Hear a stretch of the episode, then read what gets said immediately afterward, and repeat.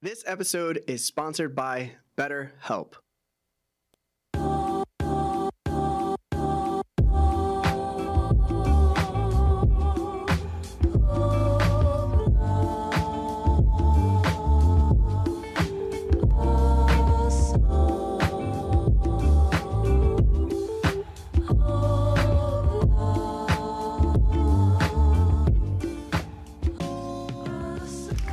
Say this all the time. I don't know that we do. We that. definitely do. We gotta switch them like how they do in anime. You know how like a different like uh different seasons. These- Or- yeah, we have like that Naruto new- one where they're just like flying through the air. we should be on season three soon, so yeah, we need to do Yeah, that. we did. hello, hello, everybody. Welcome to another episode of That One Piece Talk. My name is Larry. Lawrence. Sam. Lino, and this is that One Piece Talk, where we talk One Piece. Woo! Let's go! I hope every time I do that, woo, there's somebody's dog that just goes ape, bro. they start howling too. I was one time on a date and it was hard not to bark. Come on, man. I'm serious. yeah. Come on, bro. I was just looking at her like this. Come on, bro. trying not to bark. All right, my bad. I haven't, you on a date with? I haven't gone on a date in that long. So, Mm-hmm. yeah. Single single boy out here instead of joy boy. Single boy. Single. boy. Abstinent boy. Abstinent boy. Thank you. oh my goodness. You're so stupid. I should have wrote What up, G?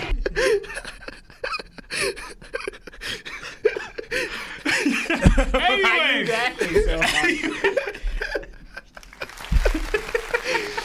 Oh, Sebastian, you're so dumb. son. Listen. Alright. Jeez, bro. Anyway, what's up, everybody? Uh, to everybody that's listening, thank you so much for listening to us on your way to work and also whatever you're doing. Uh, to everybody on YouTube, thank you, thank you for being here as well. Appreciate you. If you haven't liked the video, please like the video. It helps out. And if you haven't joined our Discord, please join our Discord. It's a great time. Also, the agenda for today, because we do have an agenda. Um, we will be reacting to the Yu Yu Hakusho live action, because Oh. we love Yu Yu Hakusho. You cool with that?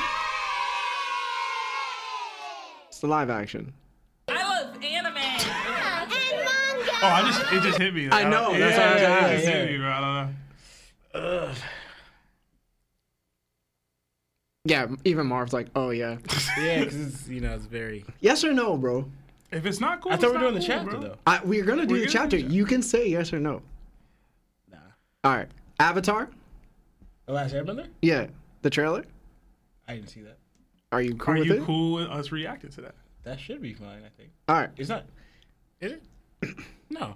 You All right. Tell, you tell us, Yeah, bro. yeah, we're asking you the question. I didn't see the trailer, so I don't know. Guys, this is what happens when you don't brief people Yeah, on what bad. you want to do before Yeah, you bad. do it live. I think that should be fine. All right, so we're gonna do the Avatar live trailer uh, reaction uh, today.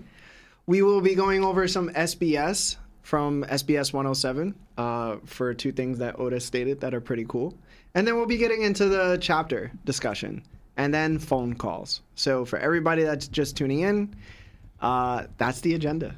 And uh, yeah, let's actually get into the live action first for Avatar, and then we'll get into the super chats and say hi to chat and all that stuff. Yeah. So that's gonna be the the thing. So Marv, whenever you're ready, you you can make a little screen of us, right? We're on it right now. All right, bet. We can't see anything. Yeah, yeah, flip it. You can flip it because I know they do it big. Pause, and then we'll be the smaller one. We're not gonna be too small though, right? No, cool. Yeah. Are they? Y'all got a little insight into what, How Marv works. yeah. Marv Productions. It looked crazy. I see it now. you see that? Yeah, I do. Yo. Marv is blacking us out. I guess in the meantime, I could say. Nah, Nah, I don't black. anything. We we see each other now. Nothing. All right. In the meantime, I can react to. Mm. Oh, I see it. I see the Netflix now on this thing. Not on this screen though. But I see it on this one. Oh man. Yeah. All right. Never mind then. No live action reactions today. That was a solid play. It was a good attempt. Yeah, it was a this good attempt. episode is, is Tried. we we tried a little bit. I blame Lawrence. Yeah. Definitely Lawrence's fault. We bringing that back? Yeah, we'll do it next week. We'll be better prepared. Will we though? Yeah. All right, they can see us, Marv, or no? I can't see us. That's why. That's why I was like, oh. Oh, there we go. All right, there we go. All right, we're good now. All right, let's go into these SBS questions. So, somebody asked about um, who took Kid's arm, Mm. and it was relayed by Oda that it was Ben Beckman. What y'all think about that? We'll start with Law. Um, so I did hear something like that. Uh, I, just curious. I want to know how. You know, because like, what I mean is, did he like shoot it off? Because Ben Beckman doesn't like wield a sword. He uses like a, a rifle or something. So like, uh, did he like haki hard in a bullet and just rip that arm right off with one shot or something? You know, like what are the means what he did to like take uh kid's arm because obviously we know Ben Beckman is way sh- stronger than kid, you know, and actually also I'm not upset about it, but I like the fact when they mention that you don't normally get to see the captain, right? I was kind of hoping Ben Beckman was with that category, as in kid didn't even get to see Ben Beckman either. Like it was just more like, um, like not the first two. Like you didn't see the captain, you didn't see the right hand man either, and you just got done in like that, you know. But not like I'm disappointed about it. I was like, okay, it- it makes sense because give kid a little bit more credit, you know. But um, yeah, that's all I really have. Sup? Um, I mean, I've seen people using this as like a W for kid, Yeah. and I'm like, is it? like I, people had already theorized. I think I was one of them. That Ben was one the guy that did it. I didn't think Yeah. that that meant too much. You still didn't get to Shanks. You still didn't. It didn't say how difficult it was for Beckman to do that to you. We don't know the circumstances of, of that either, right? My question is, did Ben like beat him with the with the? Because that's how he fights, right? Like he uses the gun to to, to swing on people. I don't think we've ever actually seen him shoot it, right? Yeah. Like I know, I know he aimed it at Kizaru, but was he just beating Kid down with the gun and eventually his arm? That's kind of crazy. That would be wild. Um, I would assume he cut it off. I don't think he shot it off. Yeah. That's that. I mean, it's possible, but I think he probably got captured. Like he got defeated by whoever, whether it was Ben or not. And Ben took the arm to be like, "Yo, calm down." Like, you know, Yeah. one of those kind of situations to show that we're not playing. So that would be crazy. I'm sorry. I just Mm-hmm. thought of, you know how a kid uh, uses like his mechanism to like pull a bunch of different weapons towards him. Mm-hmm. While he's doing that, Beck just catches the sword and chops off his arm. He's like covering his arm and belly. He's like, "Nah." You can't. it's like you gotta stop that. Um, yeah. Well, yeah, Larry. Yeah. I mean, it doesn't change anything. I, I- it would have been nice if it was Monster the monkey. I always thought that I was too disrespectful. I felt like that was kind of like he just like my rips thought off. process at the time.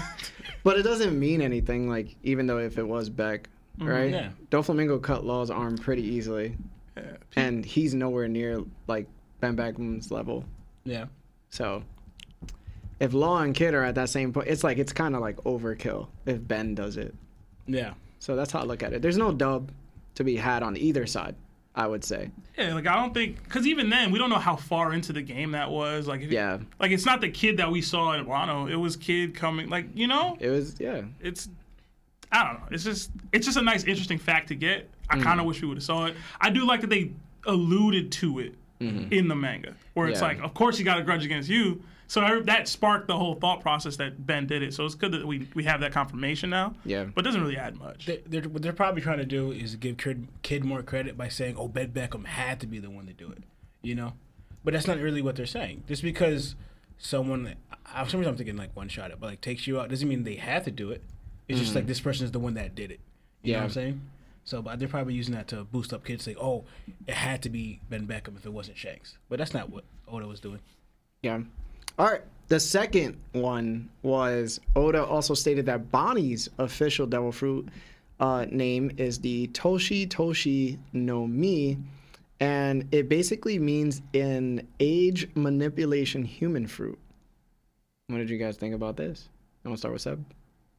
Um, I thought we kind of had confirmation of that already. No, No, it We- never was oh. confirmed. No. doesn't change anything for me. Yeah, I it mean, doesn't. Yeah. Things in this chapter do, but Yeah. we'll get to that when we get to it. um, but no, it doesn't change anything for me. Yeah, it didn't change anything. Not our age either. My bad, yeah. You need a No, couple of Marv, those, don't don't put that sound, Marv. You need a couple of those, bro. All right. Anyway, uh, let's say what's up to chat. Oh, let's yeah. do some super chats, and then we'll get right into the chapter, guys. Yeah, we got a bunch of people in chat. I see Goku two two four one, Javen, uh, John Veeb, uh, Zai, Key, Sofo, Torrent, uh, Terrence Weber, Jordan D. Law, Toby. What up, Toby? JJ the Jet Plane, The Law, uh, Jordan Weitzel, Weasel, uh, Wesley Coqui, Chalkwe, Slat, uh, Quado Asante, Young Lou, Young Tokyo, Tyler F, Sticks, Ben, Speedy Davis, Red Shambles, Mindset, Tarif Spencer, Twilight Straw Hat, Rocky D. Zeki, uh, Michael Coleman Jr., Ayo Let's Go, Trev, Austin Hart, Armigilio, Armagilli? You got this, bro. Armagilli Merca. I got it. Red hair Mm-hmm. Shankton. What up, Shankton? Shankton, I got a trade for you, bro. Come, I'm coming, bro. Mm-hmm. Uh, Mahmoud Farooq. Shut up, bro. Diego Keys. Nerd Taku. What's up, Taku? I didn't get to check the uh, the live react, but how was it having Taku on? He was going brazy, bro. Yeah. Yeah, okay. he was he was going crazy. Oh, we got Josh O in the chat. What up, Josh? Yeah, he was going crazy. He was a very good addition, Cool. to be honest. I try not to catch, like watch your live actions. We so talked that- about this. Yeah. Yeah, But that's why, bro. I still like the stream though. Like the stream, y'all, if y'all haven't already. yeah. But we did get a couple super chats sitting. We got 50 euros from the broker. Good to see the broker. It says, Hello, everyone. Thank you for your supportive influence in my life. I'm sorry I can't stay, but I wanted to say I will call in next week to hopefully start getting back to normal. I have a theory for you that is dearest to my heart. All my love, Broker. Broker, Hey. thank you so much for all that you've done for this channel. And I, I, those words are too kind. Um, I'm glad we could be any sort of support for you in the time of turmoil that you're going through right now. Um, I know you said you can't stay, but glad to have you back, bro. Seriously. 100%. Share the same sentiments with Seb. Thank you, bro. Yeah, likewise. All right, we got another two from Shar Jamil. It says, "Is Seb in Imu Gang?" Hashtag Kuma got no Riz. Um, one Kuma got Riz. I don't know why people say that. Yeah, I don't know why people say that. He got Riz. Uh, to be ter- to be determined on the Imu Gang thing for me. I'll be honest. What? In other words, yes. Listen, to That's be determined. crazy. I like villains. I always have. That's how are you? How are you surprised? I'm a villain guy. But usually there's a reason behind you liking a villain, and like, That's why it says to be determined. I gotta see. and also, that's crazy. I gotta see, man. I gotta see. Charles in the flesh. we got another. Charles don't even know who Imu is. Char, uh, in another two from Kronos, it says, "Could Law beat Brook, and if so, how?" Like Lawrence? No, he Or means, law. He means law, uh, Trafalgar. Absolutely. You don't know that. He could mean you. Either one is law's winning. I'm saying, like, I- Oh man, but yeah, I got I got Law. I don't know how that's a question, really. Uh, we got another five from Project Iceman. It says, "So I looked up what three stars mean that Dragon wears. Was wondering if it was a reference to his rank in the Marines. Apparently, it's Vice Admiral. I don't know. Possibly, but I kind of feel like when Dragon was part of the Marines, he was kind of young. You know, it'd be like the youngest vice admiral ever. You know, like, Yeah. Not that that like, it may not mean anything, but he was like what, uh, low, te- uh, no, high teens, what, low 20s Mm-hmm. So I'm not sure. Yeah. Yeah, I don't. I don't have anything for that. I I see three stars. I see three star general from the Bloods, bro. To be honest. Wait, What? I'm thinking, if Drake's a vice admiral now, then maybe. Is he? Yeah, he is. He's about vice admiral. Mm. But I don't know how old he is. Is he in his 30s? I think. I so. don't know how old he is. I think so. I'm gonna Right. keep it a buck. We got another 100 from Sofo. It says, Yo, these old DDTs going crazy. Larry speaking facts. Rocinante top one in verse. Hashtag no more named attacks. Hashtag where your Thunder Bagua at. Also, Shin got conquers haki. Hashtag ain't closing my robe for no one. I'm glad we got Shin to put a shirt on for the DDTs, man. he be coming off work now, so he can't be in his robe. But thank you for the super chat. And those those old DDTs was kind of wild, bro. If you see any Yeah. wild takes, feel free to clip them. Yeah, we were going, we were going crazy, but they were so good. They were. Yeah. We got another two from Ben Fresh. It says Larry Single Boy, but he's also Dome Boy. that Pause. what is that? Yo, that sounded so crazy. That was kind of wild. I've said the word crazy like five times already. We got another 10 from Mahmoud Farhood. It says, I feel as if Green Bull's Devil Fruit could be could be more overhyped than we have seen. Overpowered than we have seen. Though I feel as if his character could have been portrayed better, I wonder how many uses he had with his Devil Fruit. The fruit itself is extremely useful, Yeah. right? Yeah. Maybe not in a, in a strength sense, but just in life. Like It would have been nice to see him do Solar Beam. Mm. Hmm. Like Venusaur from Pokemon. I just want Green Bull to be as strong as the first Hokage, which is crazy. I know, I know it is. He has That's that, what I want. he actually could be stronger with because it's not just wood; it's like all plants. Right. He could be a mixture of a bunch of different, like you know, universe characters with that ability. Mm. What do you With think his mornings are like? Come on. Stop. you think he has a morning wood attack? I hope not, but I want to put it past Green Bull or Or- Oda. or Oda. or Oda. No, honesty. He has a green thumb. Come on, bro. We got another 10 from Zai. It says, Much love to one of the best anime podcasts out there. The community that y'all have fostered is absolutely amazing, and y'all are phenomenal creators. But Larry, you can't be barking if you got cock. you, we were on live when you said that? On what? The bark thing? Oh yeah. You're, I thought we were at live yet. I don't know why. That's crazy. It happens, yeah. it don't. Uh, we got another 10 from Mahmoud Farhood. It says, Beckman taking Kid's arm may seem confusing as he uses a gun, but it also builds up Beckman's credibility and gives more reason as to why Kizaru backed off from him. I mean, yeah, a little bit. I don't think you'd have to hold Kid in relatively high regard for all that. If Beckman is just shooting off limbs, it's crazy. That's kind of wild. Shouldn't Yasopp be doing that? You got a could better be. sniper in the crew already? uh, we got another 10 from Rox Dzeki. It says, What are y'all thoughts on the headcanon that Katakuri gave up versus Luffy because he saw what would happen in their fight if their fight were to go any further? Luffy would awaken Gear 5th, and Cat knew he stood no chance. I would hate it. That is, it's not the point. That's No, not the yeah. point of why he, Yeah.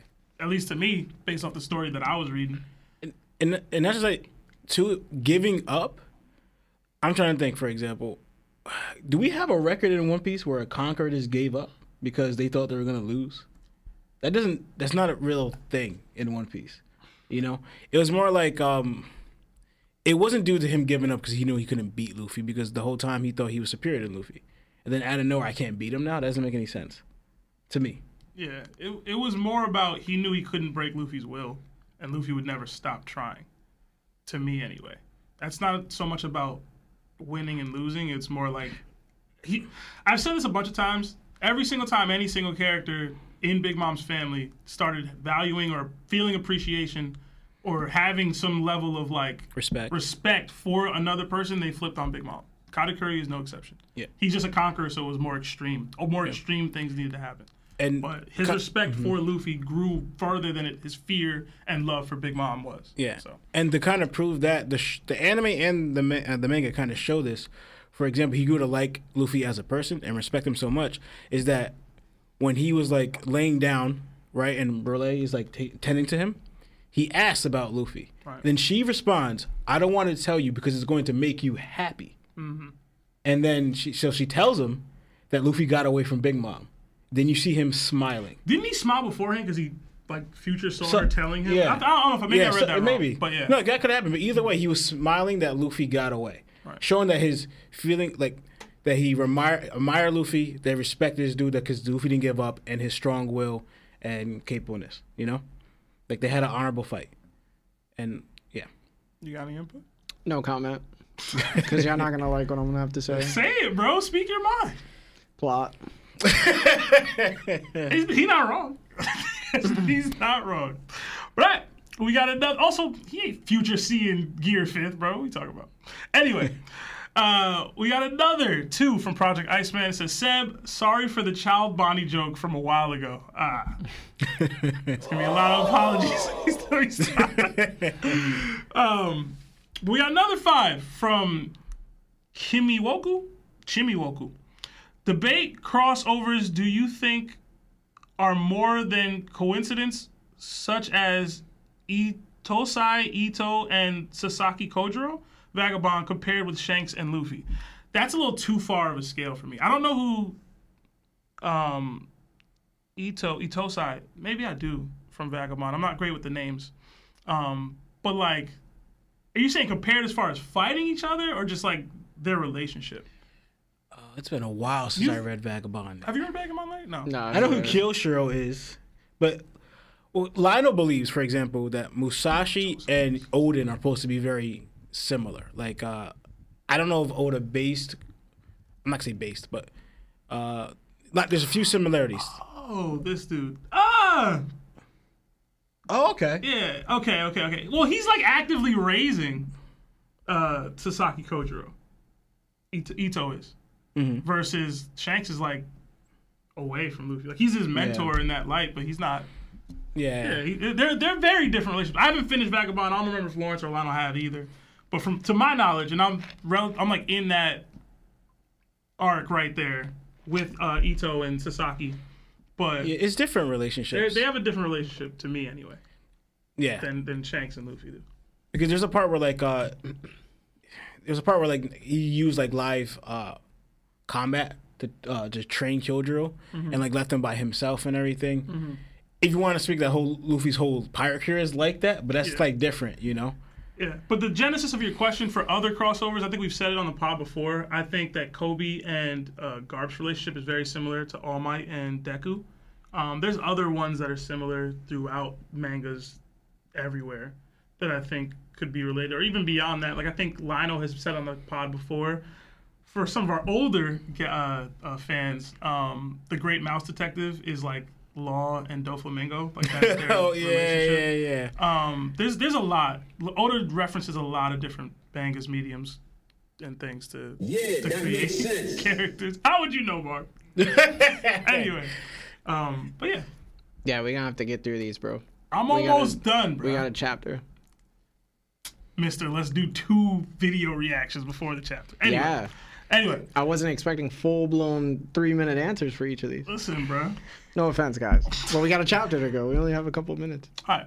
Uh, another five from Y2K. It says, Hello, Super Chat. Watching from YouTube, just want to say that Blackbeard dodged an FBI visit when he escaped from a Kaido and left body. Hashtag Buggy Gang. Yeah, man. A lot of us, a lot of us did. Y'all was, y'all was wilding out. Another five uh, from OG Lion says, "What's up, boys? Love all you do, especially all the motivational stuff. Just finished Yu Yu Hakusho, and I wanted to know y'all's favorite characters. Mine is Kuwabara. Hashtag Buggy Gang. You're missing. Mine was Kurama. yeah, I was a big fan of Yusuke. He was Yeah. like the first main character I've ever truly like messed with heavy. Like he was legit my favorite, and then Hiei was, and then Kurama. I'm all day. I liked uh, Yusuke, and then you know my boy Raizen when he showed up. Yeah, Raizen was dope too. Raizen was pretty dope. Gen- Shout out to Genkai too. I like Genkai a lot. Yeah. She was one of the better uh, trainer teacher persons that I. She was she was kind of annoying though. I like Genkai. she was Oh, annoying. bag, bro. I like that. I like I like their dynamic. That was like Mm-hmm. the first woman trainer that we had in in anime. I Yeah. like. and she was just like. And she was crazy She was strong, as and, hell. and like skilled. and she had a direct like relationship with the main antagonist. I like I liked Genkai's story. Yeah, she was out here using Her other- story was cool. I think She her as a character dope. was just annoying sometimes. Like Kuwabara, like he was always annoying, but there was just a charm that you liked about him. She had like no charm. It was just, yo, I'm just annoying sometimes and really cool. I like Genkai, bro. Yeah. She should have stayed RIP though. Damn. wow. But that's all the super chats. All right, let's get into it, guys. Um, again, thank you so much, guys, for being here. If you haven't liked the video, please like the video. If you haven't joined our Discord yet, please join our Discord. Uh, but yeah, guys, let's get into it. So, chapter 1098. Uh, with this brand new chapter, we have a new reader request from Noda Skywalker. He says, Brook busting out a solo using an electric eel to power his guitar. Also, the title of this chapter is Bonnie's Birth. Did you guys have any interesting ideas as to why Oda chose this reader request? No. Um, no, not really. It just made me think of. We haven't seen. I know we, we see Brook use ice a lot. We haven't seen him use like lightning at all, right? Because I'm thinking, why is this dude able to just tap into like all these other elements for no reason at all, you know? But besides from that, um, nothing really. Uh, all right. I kind of got something. Of course you do, bro. Of course you do. Yo, I be having fun with these, bro. Uh-huh. All right, so you know how I usually go off with like just stupid theories for these things. All right, I kind of got like a, a interesting one, like a like a goofy but silly but like likable one. All right, so hear me out. I always gotta say that first. Oda's love for music is pretty well known, right? Uh, it probably holds more importance than we are ever led to believe. So Brook seems to be based off of like Jimi Hendrix and other musicians like Slash and like Ozzy Osbourne, which means music runs through his veins even though he doesn't have veins. Yo! Oh my god. But we've seen Brook manipulate people and animals uh, with enchanting songs, right? So, for example, he played uh, Nemuri Uta, uh, Nemuri Uta, to create a soothing tone that puts people to sleep. The animal example being Laboon, who sings his songs, uh, and is also a crucial part to his dream. During his two year time skip, he became known as the Soul King, which is interesting because when we go to Whole Cake Island and we are introduced to Big Mom, she was singing with her homies using her soul power. Brook being a counterpart to her ability was also he was also able to like destroy her homies. So how does this connect to the cover story? Remember how Oda usually experiments with his ideas in movies? Well, I believe Film Red was actually the introduction to Brook's purpose on the Straw Hats. Brook having a move called Nemuri Uta is very similar to Shanks' daughter's name, Uta, who was a singer herself that could transport people's consciousness to another dimension while simultaneously summoning a demon lord by the name of Tot Musica or the Demon King of Songs. During this movie, Uta's, uh, Uta sings to an entire world via broadcast, and they all fell under her spell, which imprisoned them. I think Brook will do the same with his electric guitar, but for the sole purpose of sharing the rhythm of Joy Boy's drums of liberation. But not only that, after he's shared this rhythm with the people, Luffy will destroy the, the line and create the All Blue, which will then bring all fish and fishmen to the sun, and it would signify the freedom of fishmen people as a whole to let them realize the sun's warm embrace. Unlike Tot Musica being the demon king of songs, Brook will be known as the soul king of liberation, signifying across the whole world that they are as free as Joy Boy once was. Sebastian Loki like it. I love it. I, I don't just like it. I love it, bro. That was heat.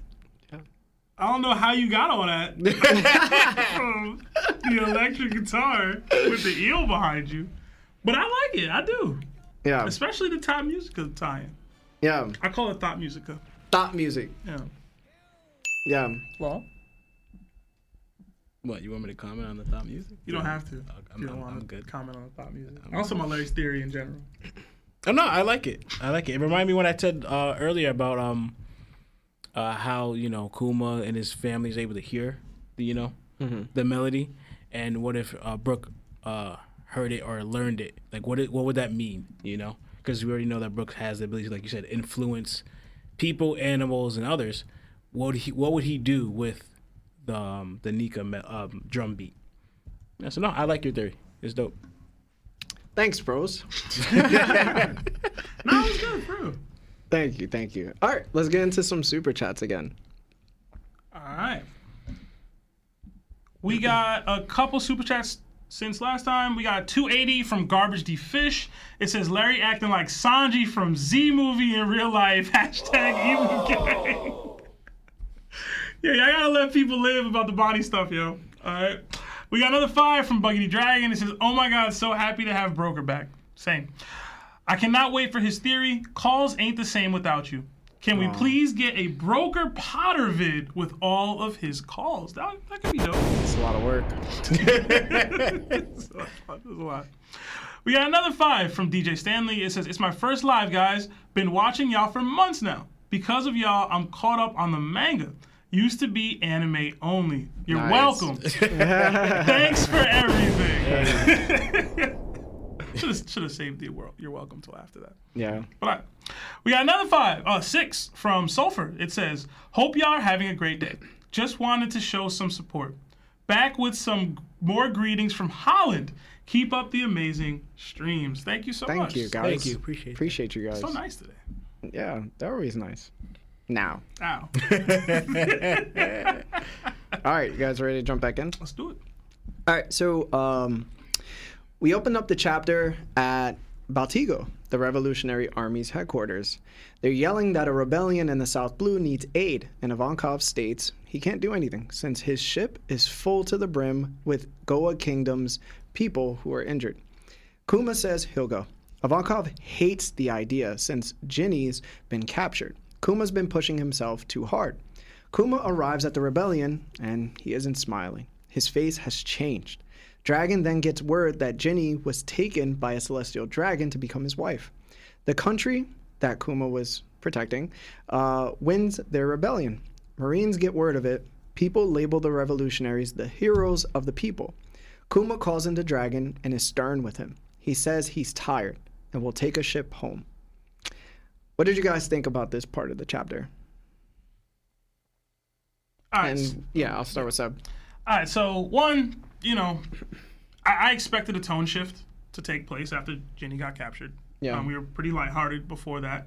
Um, I love seeing Kuma's face. And I know we'll probably touch on it later. I don't know if you have a dedicated time for it, but I did notice early that the drawing was a little different. Yeah. That uh, Oda didn't seem to be able to finish the, the chapter as far as the shading and the, the drawing here. Um, it wasn't as noticeable in the beginning, but I noticed it. But it got a little more heavy later on in the chapter. But that first page I thought was pretty well done in comparison to some of the rest. But I, I was like- actually going to talk about that later. later, okay. Yeah, after the chapter was over. Um, okay. So, but in general, like you see in that little flashback panel, the shocked look on Kuma's face, where it's like, what? Like he couldn't believe it. He was so like hurt by that that you you understand why his face is what it was beforehand. Yeah. Um, and in general, I'll, I'll touch more on this later, but I know we joke a lot about Dragon and like in action. This was the most jarring of that to to me. This chapter. Mm, I'm It was. surprised. It was. Um, I thought I'll- you were going to feel differently. Nah, I'm gonna I'm gonna weigh a little heavier on that as we get farther in, um, just because of the subject matter of the chapter. But this was the chapter. Like I know it's been a lot of jokes and a lot of like, yo, he doesn't do anything, blah blah blah. This was the one time I needed him to do something. So I mean, you. I get you want to save it for probably the for next later. part. Yeah. Yeah. Okay. Mhm. All right. I won't bother you about it then. Mhm. Uh, law. Um, yeah, honestly, I like the showing the timeline because this is the Goa Kingdom, so this is when they get Sabo. Yep. So I thought that was pretty cool tying that together, and just seeing Kuma, like uh, he's in he's just throwing himself in combat because of the loss of his close friend, or even like you say like potential wife. You know, like someone the closest person to him, the one he used to live with, is gone now, kidnapped by in a way you could say his worst enemies, right? The people who've been like have influence or had a major impact on his life in a negative way for the longest. Now your closest person in your life, your friend, your uh, potential wife, is was captured by them and taken by them, right? And sad to say, like, to be like, I think we got there, right? Where it says, yeah, to be a Celestial Dragon's wife, right? I'm not gonna lie. As soon as, as soon as it said right here earlier about um, I don't know if I could, I could say it, yeah, but I'll say reveal that later. But as soon as I saw that, I already knew about you know about Bonnie. Yeah, I already knew. I was like, I saw that. I was like, oh my goodness, like right. So, but the hinge just throwing himself in the battle, and you see the look in his eyes. It's like, um, you don't see because I think afterwards we we always, we don't see Kuma making his face at all beforehand. It was always like, I'm the gentle giant. I'm the polite person. I'm not a. I'm not necessarily a warrior. I don't really care about fighting. I'm more of a person that likes healing people. And now we see this. It's like all. It's like sinister, Kuma. You know, not going into his uh, title as the tyrant because I think he gets that as a pirate or as you know, a king. But this is probably that's more that side of him, that ruthless Kuma that they're playing into, where he's just throwing himself in the battle, like I'll go. And then even too, it's just like he's tired. It's like he's not even really associating or communicating with his um the revolutionaries. It's like I go to fight, and like no, you should you've been going at it for a while now. What uh, um Ivankov was saying, you, like you should chill out. He just goes anyway, dives right into a battle. Then I'm gonna head back to the ship. I'm tired, you know. And like I feel like Dragon's face kind of shows something. Like obviously this person Kuma, he's not okay, and uh to me, Dragon showing he's a little, with that expression showing he's a little wor- worried about him. But it's like, how do you? He understands it, you know. Like, what do you do with the situation, right? And we didn't get that much far ahead. Um. So uh, that's all I got for now. Uh, for me, I think I'll take the same route as Seb. I don't have much to say regarding the beginning of this chapter. Uh, I was really. Uh, this is what I try to tell people too: is that what dragon necessarily means for me doesn't mean strength wise in the fact of his own strength. It's the fact that he could just overturn countries when within a certain amount of time and bring them to his side. So he kind of has like this secret organization that's literally toppling the world government on all islands that are being oppressed by, you know, kingdoms that are oppressing their own people. That's the danger level. That's what makes him the most dangerous criminal in the show. It doesn't necessarily mean his strength wise. So when people try to like when people don't necessarily understand the story and then I say it in a specific way and it's not something that they can internally like how, how do I say? It? It's not something that they can interpret by my words because I'm not either saying it right or they just think that I'm like hating on his character. But it's like, no. If you really look at Dragon, this is what he does. He gives people hope, he gives people the ability to overturn their kings, which then either gives them two options.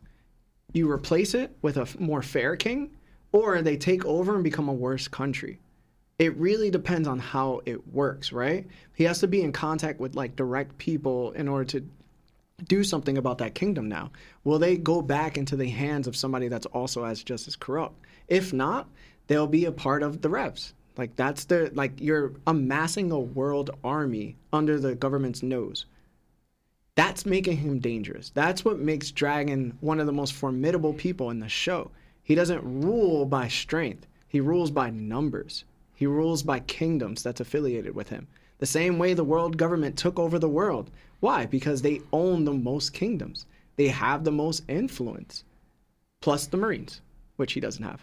So it's like, think about it from that aspect of why Dragon is strong. Don't just say he's top five because who he's related to. I think you should label him top 10 maybe, just because of his position and what he's going to mean later down the line. But right now, what makes him dangerous and the world's most dangerous criminal is the fact that he can do this with countries. And they don't want that. I, I agree with you. What I'm saying is, for this perspective, right? Because I, uh, the way that saying that dragon is like that without no information is you're basing it off nothing. But it's like in order to overthrow, like say, like a powerful kingdom, you would need to be a strong army yourself, right? Even the like, dragon gets like he has that now, but in the beginning it was just like his small group of freedom fighters, and then say like the first kingdom, right? Maybe he didn't have Ivankov or whatever, you know. He would have had to fight with that small number of group himself to take over that kingdom, to overthrow that bad king, is what I'm saying, and then gain that kingdom on the side. But originally, you don't have the mass army. Like he's building and building and building it, but. I guess they're playing to like for him going after king, going to each kingdom himself and stuff like that, and doing it from the beginning. You're going to acquire strength because you're you start off with a small group of freedom fighters. You don't have all these other people with you. You're you don't have all these other strange abilities or other powers. It's just like I'm going here with my small group and overthrowing this wicked kingdom, and then I'm gaining. After we win the war, I'm gaining this kingdom on my side. You know, so right there is they're playing into like Dragon's potential strength. And But I, it also means that there's there's tons of people who just aren't marine like like admiral level strength on these islands. Like that, That's true. That's rare. A dozen, unless he's going to Yonko Islands, which we know he he's not. hasn't done Yeah, because they haven't said, "Yo, I messed with the revs the other day." Like we can't give him that credit. yeah. So it's like, regardless of what you say, that's not where his strength lies. It's it's revolution. That's true. I feel like Oda's just playing into um, the mysteriousness of Dragon a little more than I guess we would want. Because we already know that Shanks has a mystique about him, like a mysterious Dragon, even more so. You know, like even they they played a little more on it with uh, Ivanka mentioning even the Revs. They know nothing about their leader. You know, they he's so mysterious. So Oda's playing that with us. Yeah, I think people should just not get so overhyped on someone, but It's One respect who they are going to be and respect what they're currently doing. Because I feel like now people are like, yo, he has to be top one. But like, you're taking away from his actual character. You're taking away from what he actually has in his arsenal. You're saying he's just one dimensional. He can be three dimensional. Like, he can be way stronger than we actually think just because he's more of a Yonko than we actually thought. That's the reason why Buggy's a Yonko, is his influence. Like, we've said it mm-hmm. all the time. He just lacks the strength. Yeah. But like if he has the strength and he has the army and all this other stuff, that's what makes him the most dangerous criminal in the world. Mm-hmm. But it's like now I'm trying to take out the celestial dragons. So it's not literally giving credit to his strength, it's just giving credit to his influence and his ability to do the things that other people can't do. You know what I'm saying? Mm-hmm. Kaido tried to amass an army through devil fruits. He's a, he's amassing an army by overturning kingdoms. Yeah. No, I, I agree with what you're saying because even Mihawk kind of said it, and it's funny that Mihawk's the one that showed it. He said that uh, Luffy's ability to gain people to his side is one of his most dangerous qualities or attributes, right? And then Ivankov says later that Luffy inherited that ability from Dragon. So kind of what you're saying is not necessarily Luffy's strength or Dragon's strength that's gaining people. It's this. It chalks it down to them being a conqueror, but you have this way about you that you gain allies to your side. And when you can get people to your side, you have more people fighting for your cause. Where necessarily you they could do more for you than you have to use your actual strength because you have numbers or capable people fighting with you. Yeah. All right. You want to get to the super chats? Uh, I don't know if we got a lot. Give me one second. Yeah, guys, if you haven't liked the stream, like the stream. Yeah, uh, we got twenty dollars from Saba- Shabazz Clark. It says, "Been watching your old One Piece videos and caught up to the one where Larry cosplays as Buggy. I need to see more cosplays from you guys. Question: Which One Piece moment truly had you sobbing, if any?" I hate you, Marv, bro. Um, Yeah. I don't remember. I don't think I've ever actually cried, cried. Um, Yeah. But the closest I've ever been was seeing Luffy slam his head against the ground after the Straw Hats got separated. Yeah, that was a good That one. was Yeah. like, cause you like you just you felt for Luffy, bro. Like you Yeah. you Yeah. felt the, the weight of what was happening, cause you it- more so than ever it was like you really can't handle this. Yeah. Like you never saw that before. Yeah. I felt anyway. So Yeah, I agree. Because also too at that time, that was a time where like, I w- the spoilers as much as it is now, it wasn't. So you didn't know what was happening to them, you know. And you see Luffy just breaking down like, because Luffy fully believed that his crew was passing, Like, why would he think differently? He wasn't coping well. Let's Yeah. say that. Yeah. Next one. We got another five from Lethal Z97. It says, "Do y'all play slash collect the One Piece card trading game? Card uh, trading cards. The Gear Five Luffy coming out looks fire. Hashtag Buggy Gang. Hashtag Larry has all right takes. We don't uh, collect or play the One Piece card games, but I did go to Mitsuwa yesterday, and they were having like a convention where they were playing it in the front. It was pretty dope. Yeah, I heard it's getting popular. Yeah, there was a lot of people in there. Yeah. Mosha's into it. Mosh is very into it. He just placed like top 50 in some contest or something like that. yeah. Hmm. Yeah. I should tell him about the one in Edgewater. We got another 15 from Buggy Top 1. Wow. Uh, it says In the latest episode of the anime, it heavily implies that Law has some sort of connection with the man marked by flames. Do you guys have any thoughts on that? Hashtag Buggy Gang. I would have to see it, but In the in the manga, they had Law with shadowy eyes and uh, Robin kind of with a curious look too. I think we spoke on it when in the chapter dropped, but I, I don't I don't know that Law has any direct ties. I, I don't I don't think I ever got that feel. I'd have to see the anime episode too to to say. yeah, I'd have to see I the have my own theory, but it doesn't have anything to do with Law. So Yeah. Yeah. that's it. All right. Let's get back into it. So, about two years later, the Revs at Baltigo receive a call from Ginny. She tells them that she's back and the Celestial Dragons didn't want her. She's sick. She wants to see them, but she can't. It'll be her final goodbye. Kuma's distraught. He wants to see her. She apologizes and says she's about to pass away. She tells Kuma not to look for her. Kuma races out the door and disappears using his devil fruit. Ginny on the phone tells Dragon and Ivankov to take care of Kuma. Then she tells Kuma, meanwhile he just left, to remember she will always, always love him. Kuma appears at Sorbet Kingdom and asks where Ginny is. Kuma goes to the church and sees a fallen Ginny, uh, Ginny. Her face and body turn blue and as hard as stone. Her, expo- her exposure to sunlight made it impossible. Kuma then remembers everything they went through and picks her up in his arms. He drops to his drops to both of his knees and hugs Ginny close to his chest and starts to cry. The old people of the kingdom say she also had a baby with her. She risked her life for the baby. Kuma, kneeling down in front of the cross, looks and says, Don't worry, Ginny. I'll raise your daughter. He then sits in front of Ginny's grave. What did you guys think about this part of the chapter? And we'll start with Lawrence. Man uh it's just so i didn't really want to bring this up but technically this is the first account. Like this is what i'm gonna real quick. This is what i think i called where like as soon as i saw um wife of dragon i was like oh snap. Bonnie's a celestial dragon's daughter. Like it's not kuma's actual daughter it's celestial dragons before they even showed this part. But now it goes into because we always may think it what the celestial dragons are, doing with the possible slaves or whatever.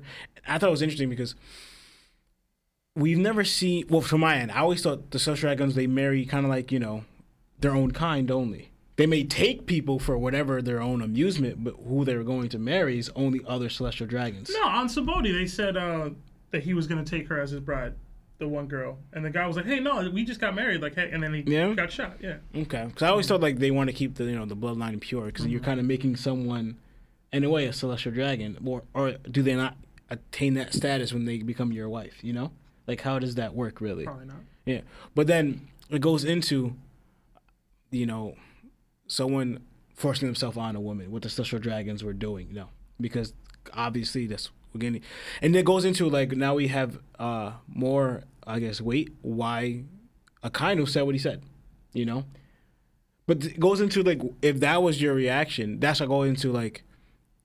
Was Ginny, I guess, by through marriage, a full fledged celestial dragon, for because I'm thinking about like Ginny, knowing Ginny how her strong bad mouth and how she was, would she wouldn't just go along with this, you know?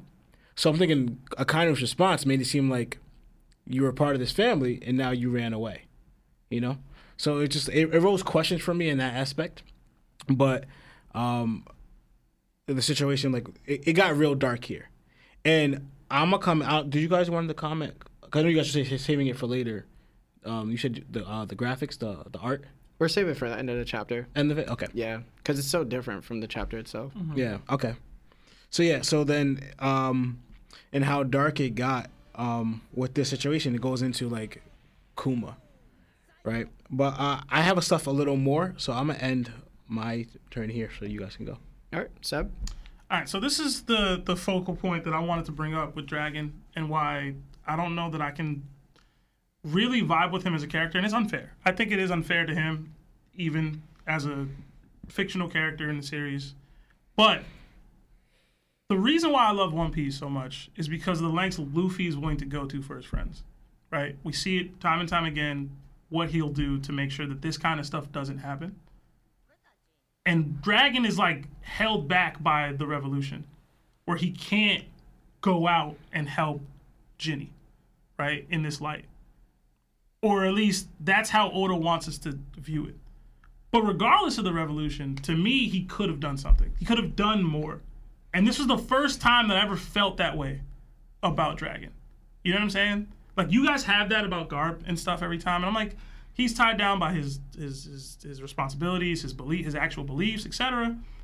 In Dragon's case, it wasn't a belief system that prevented him from doing anything. It was his own inaction. He could have did what he just did with Sabo and go to the Mary Geoise and, and declare war and do whatever it took to get Ginny back. He chose not to. Whether he would have been successful or not. This is why I love One Piece. Luffy didn't care about the success rate. It didn't. The, the rest of the world doesn't matter. My friend is on the line. I'm gonna go out of my way to go make sure that this doesn't happen to her. And Dragon, bogged down by politics, bogged down by the revolution, couldn't, and I understand it. But in a fictional world of pirates, where the main character and other great pirates and things like that do these things that I see on panel all the time, it's jarring to me to see Dragon not do it, especially one chapter after he just told Kuma, "You'll not, you won't regret joining the revolution." Don't tell me that. And then my girl gets kidnapped and sexually assaulted, and you did nothing. You you did nothing for her. That it bothered me so much reading it. And I know we said we're gonna talk about the the graphics later, but it's showing that way where we don't even see her. Yeah. We don't even see her. It, it made it even that much sadder to me. Like, you start looking at it from like Kuma's perspective. Like that's how I Kuma's he's shaking. He's shaking. It got me really upset. And then like the chapter itself, like the the her saying like, "Hey, I I got back." Like Kuma realizing she got to um the Sorbet Kingdom, and she's probably where that at that place before she could even tell him that she loved him. He was gone, so he didn't even hear that. And I'm like, I didn't think Oda could do it again, bro.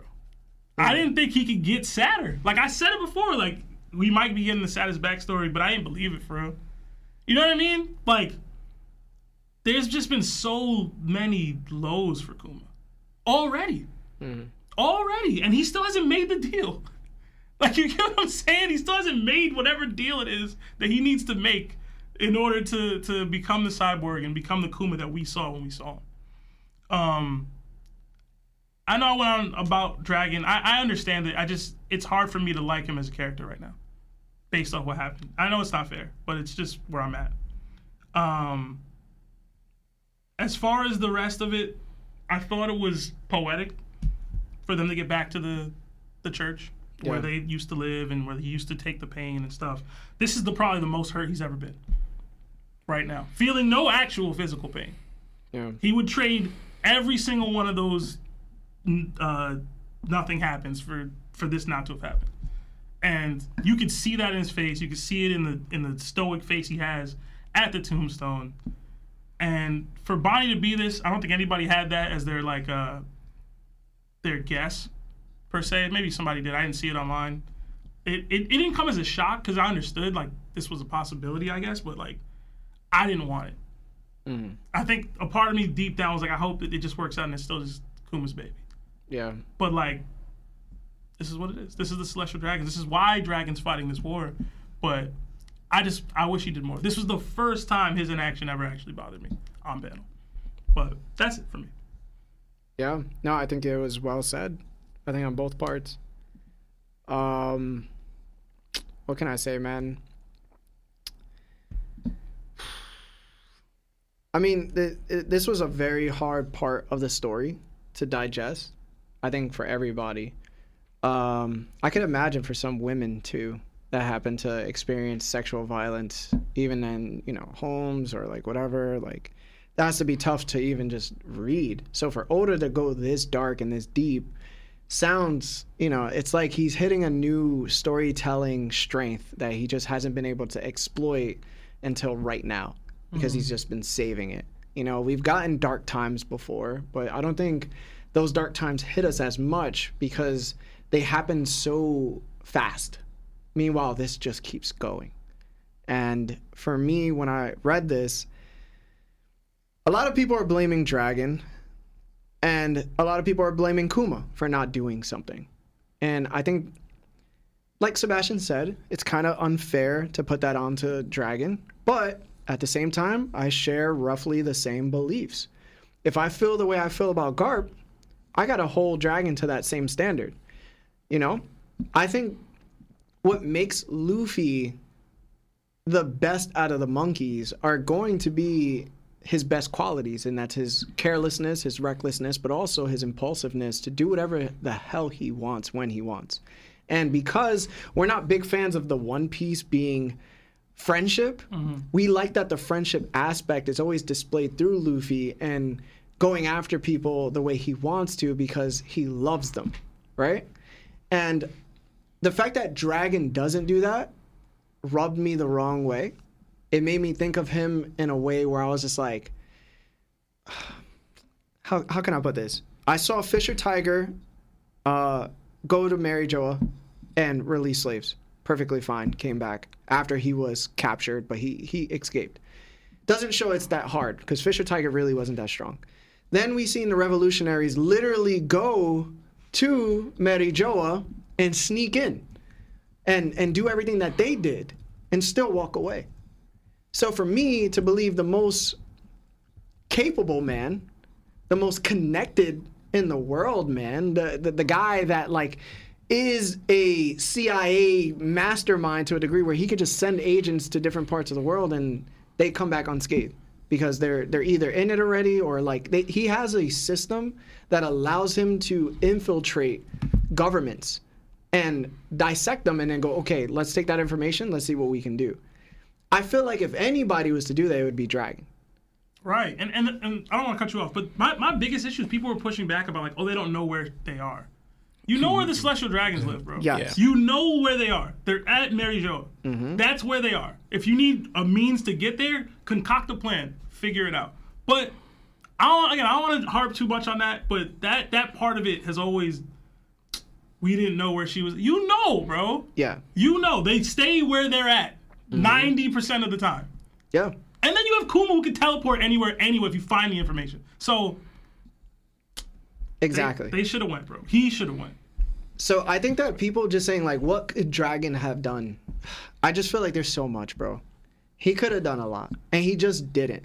And a lot of people are like, well, if he does that, then like something bad can happen, and his whole plan goes to foil.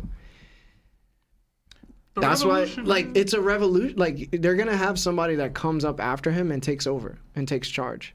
But the thing is, if you're considering Dragon top five, top ten strength wise, then why does that matter?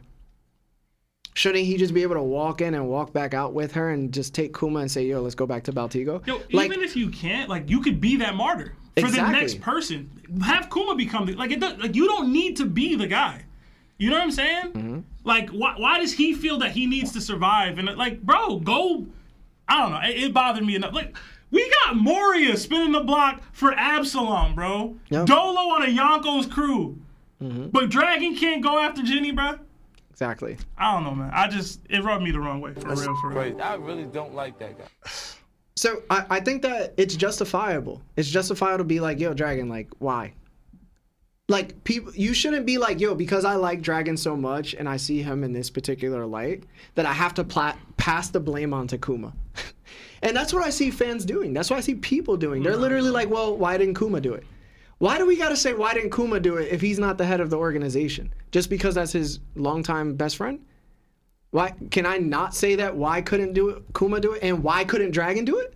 Like, is it that hard? Is it that much of a mental toll on you to be like, well, Dragon could have done something?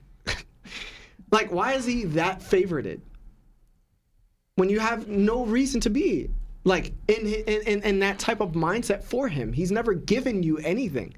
Clearly, Dragon hasn't even said much of a sentence, and most of the time he's been on panels.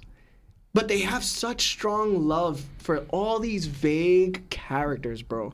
And I'll never get it. I'll never get how they could be like, yo, I love that guy just because I think he's going to do something. well, your boy had a couple times to do something. He hasn't done anything. So what are we doing? I feel bad for Kuma, man. Yeah. I feel bad for Kuma. I feel bad that he keeps getting the short end of the stick. It really hit me hard when like he couldn't even hear the words "I love you" from Ginny. He raced to the church. He she he knew she was gonna be there. To find her like that and still pick her up, grab her, put him to like regardless if he was gonna die from the disease, he still picked her up, put him to his chest, like, and he just started bawling. And then you know you, he he stands in front of the cross. You know, it's like a it's like this very it's like a it's like a message that that Oda's like, yo, have faith. You know what I'm saying? Mm-hmm. Like when like when all things fail in your life, have faith in God. Like have faith in in the ability that you'll get through the tough times, that He's with you and stuff like that, right? And it's like Kuma's once again portraying have faith. Like even when all things fail and all things seem miserable, have mm-hmm. faith in Him, but also have faith in yourself. And it's really poetic to see that he's in the church again, where they first were. I, I had another thing to say that with, with the church. She wanted to get married.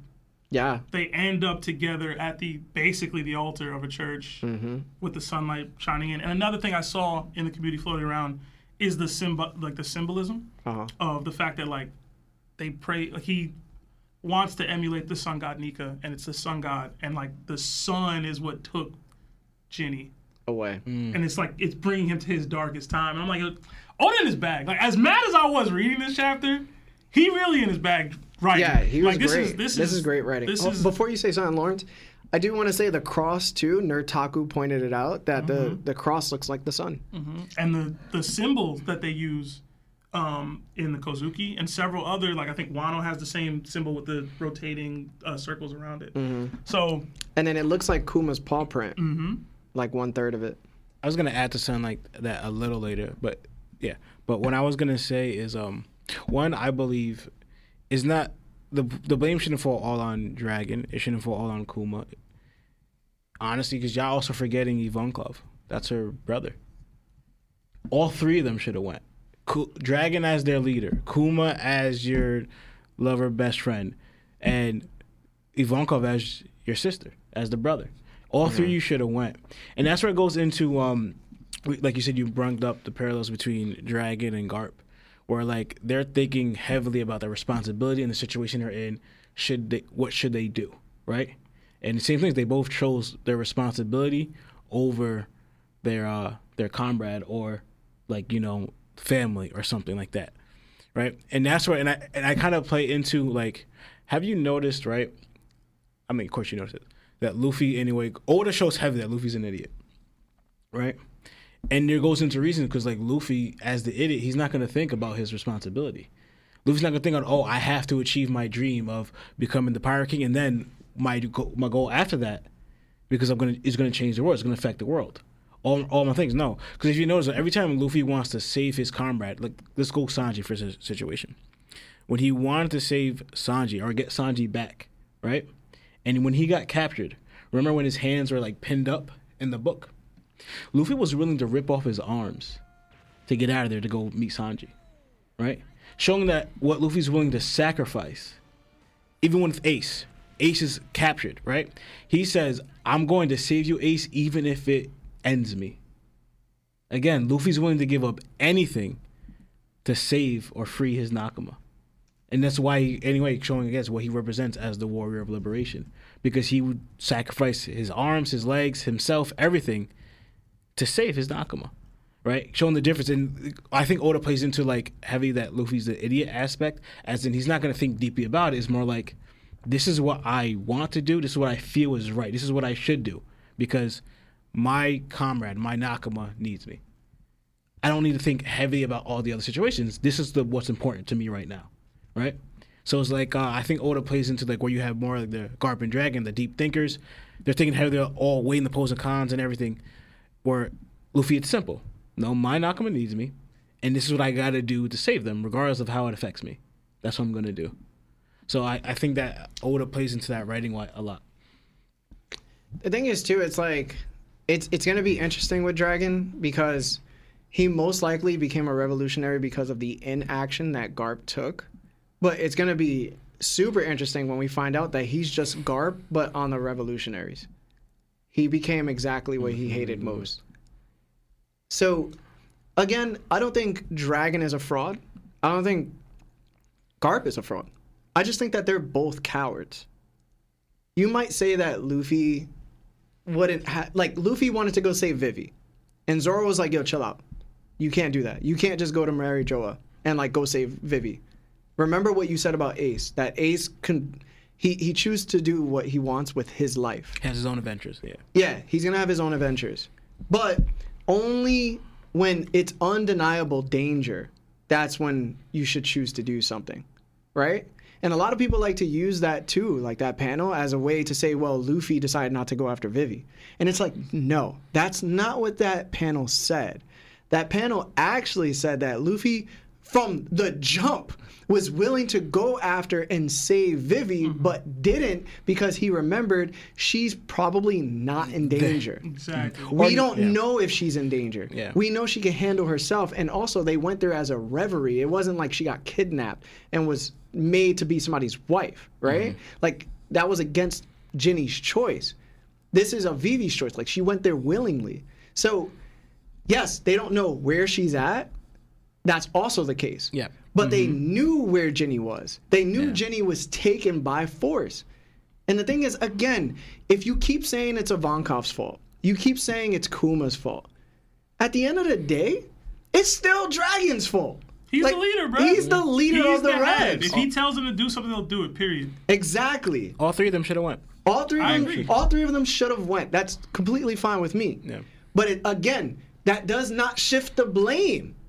That only makes it more intense on Dragon's end because he's the leader of these two. He knows that this could break the morale of the revolutionaries. Why? Ginny was the most liked commander from what we saw. saw. They adored her. And they adored the relationship she had for Kuma, like the, the perspective on Kuma. Mm-hmm. So not only do they they lose that aspect of the revolutionaries, now your commanders are in shambles. So it's like, what's the best thing to do to boost morale? Go after your per- your your person. Why not? Mm-hmm. Ju- just because you're afraid, like son, like bro, I'm- like I'm how a- many times have I'm- people gone there? I'm gonna be honest. I understand him not going. I'm saying it's why I don't vibe with him as a character right now. I get it. Like I said, I'm being unfair, but I under like understand me. You can't expect me to vibe with you as a character when this happened. Exactly. And you didn't do anything. Exactly. That's where I'm at, bro. It's just where I'm at. But you know what it is too? I think psychologically, it's more like Oda conditioned us with Luffy. Like Oda conditioned us to think that as long as you have the Luffy aspect, you can accomplish anything. So if Luffy's out here just going after his friends, we, we went through a whole cake with Sanji. We went through Enies Lobby with Robin. We went through Water 7 with Usopp. You know what I'm saying? Like, there's always been a time, even when Luffy was like trying to recruit people, he always went the extra route to recruit them or to have them on his side. Like, even with Jinbei, yo, you better come back. He's always conditioned us to think Nakama are everything. So it's normal for his his his general fans and audience to think, damn, Dragon didn't go after bon- like Ginny. Like that that sucks. Like I I can't really vibe with that. Why? Because That's not what. That's not One Piece. That's That's, not not, One what. Piece. That's not the story I read. But hey, if y'all still vibe with Dragon, But that's also trying to show. to. Remember though, that's why Luffy's the different one. Exactly. Luffy. yeah, but don't then don't give me yo. He's Luffy's dad. Then don't give me that. Don't give me that. you can't be just You his like dad it, in, in blood only, bro. You ain't acting like him. He ain't he ain't get that from you. Yeah, I So I think I think overall though, I think people are so This is what I be saying about the One Piece community sometimes that they get so attached to a character that they just think that they're- that character can have no fault. They literally think that if you say something that slightly makes that character not as great in their mind, it breaks the whole glass shop that they built. Like the bull just starts running. Like you can't say anything bad about Mihawk. You can't say anything bad about Blackbeard. You can't say anything bad about Dragon. You can't say anything bad about Imu. If you say something that's terrible about Garp, you're an idiot. But it's like, well, we're, we're digesting the story. We're seeing people for what they are.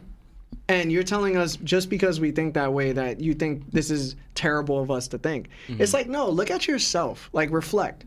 Like, ask yourself do you look at these people like celebrities? Do you look at them as gods or do you look at them as like actual people? Are, mm-hmm. are you more of the belief of believing in word and narrative or do you believe in feats and narrative?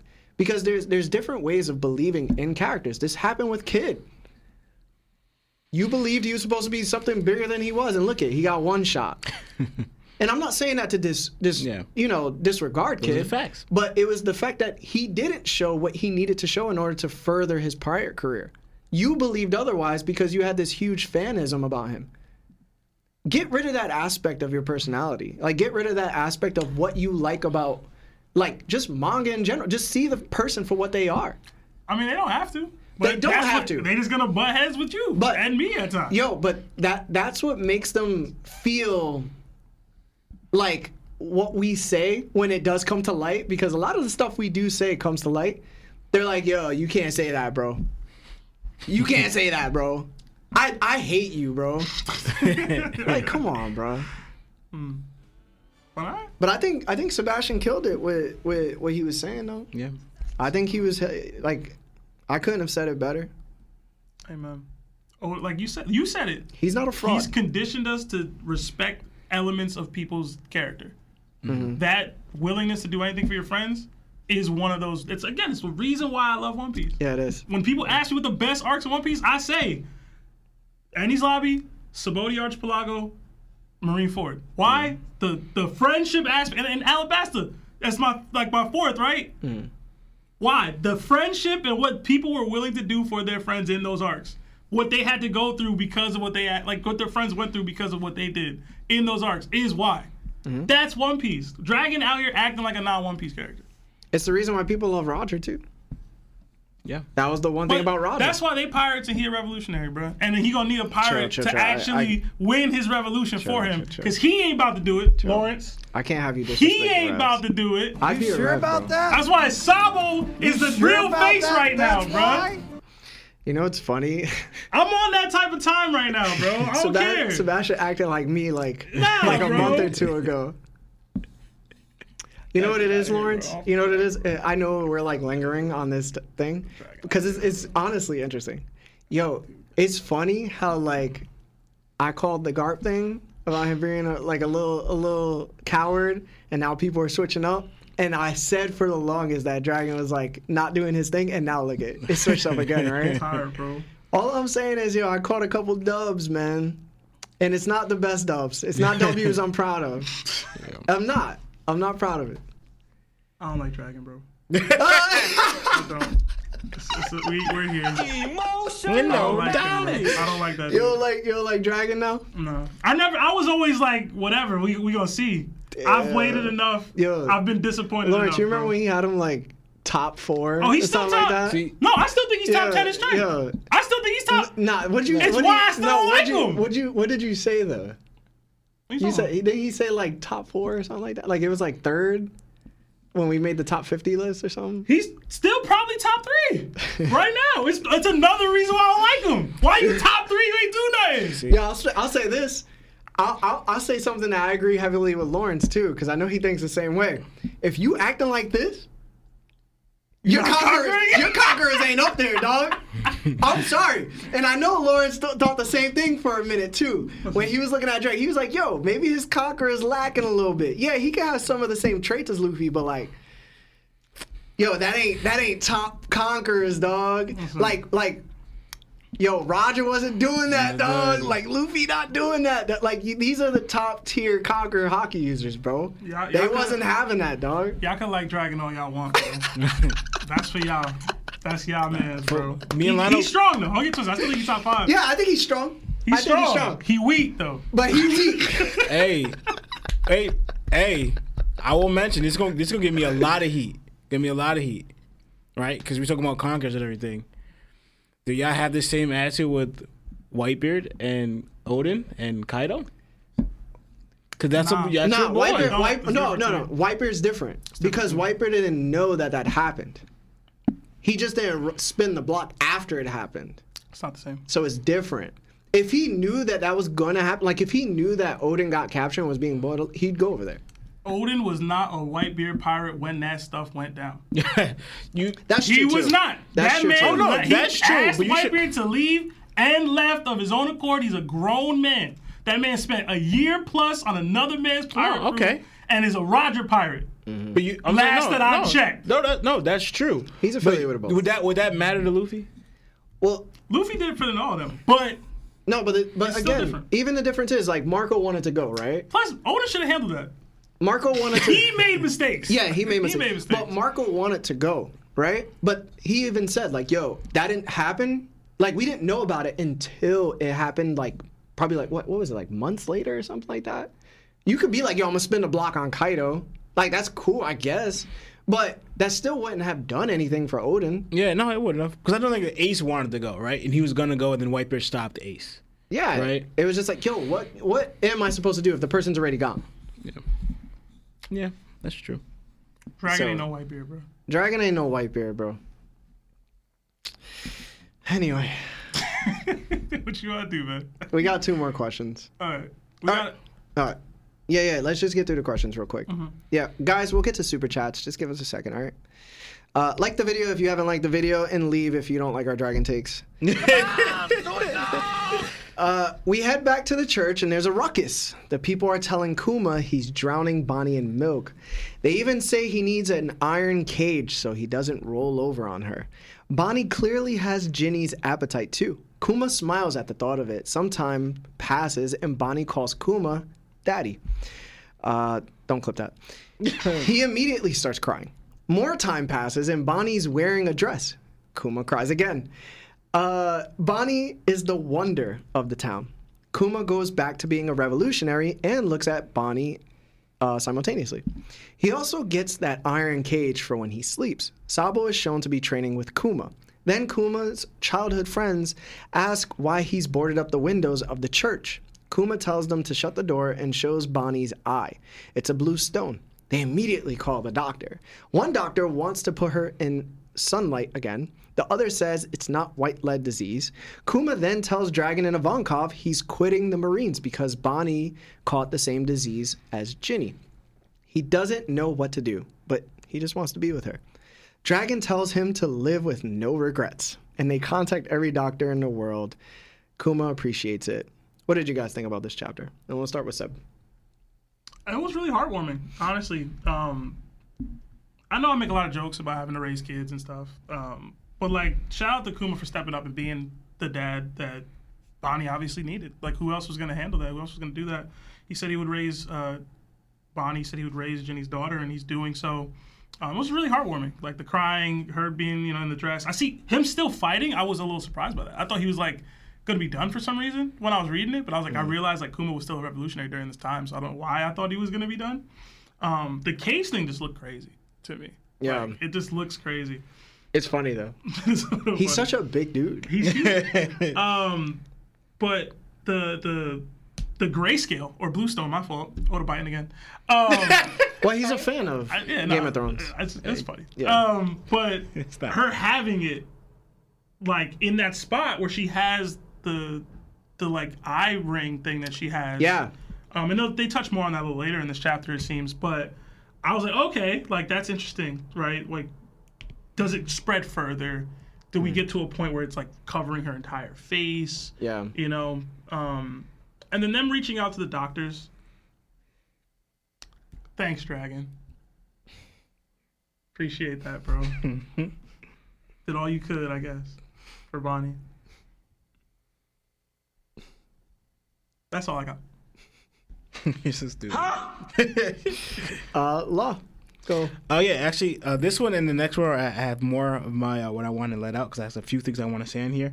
But like honestly, uh, dope uh, Kuma's character, but it's like it's Kuma. Of course, he's gonna like you know take care of um, Bonnie, Ginny's uh, daughter, right? And then seeing him just reminds you of like doing all this, taking care of a kid, then going back to war. Uh, I'm gonna go. I'm gonna tap on a little bit this more later about again Kuma, how he's living his life, right? How he's completely in service for other people, right? He's living his life to take care of this little girl, and also living his life as a rebel where you're fighting for other people.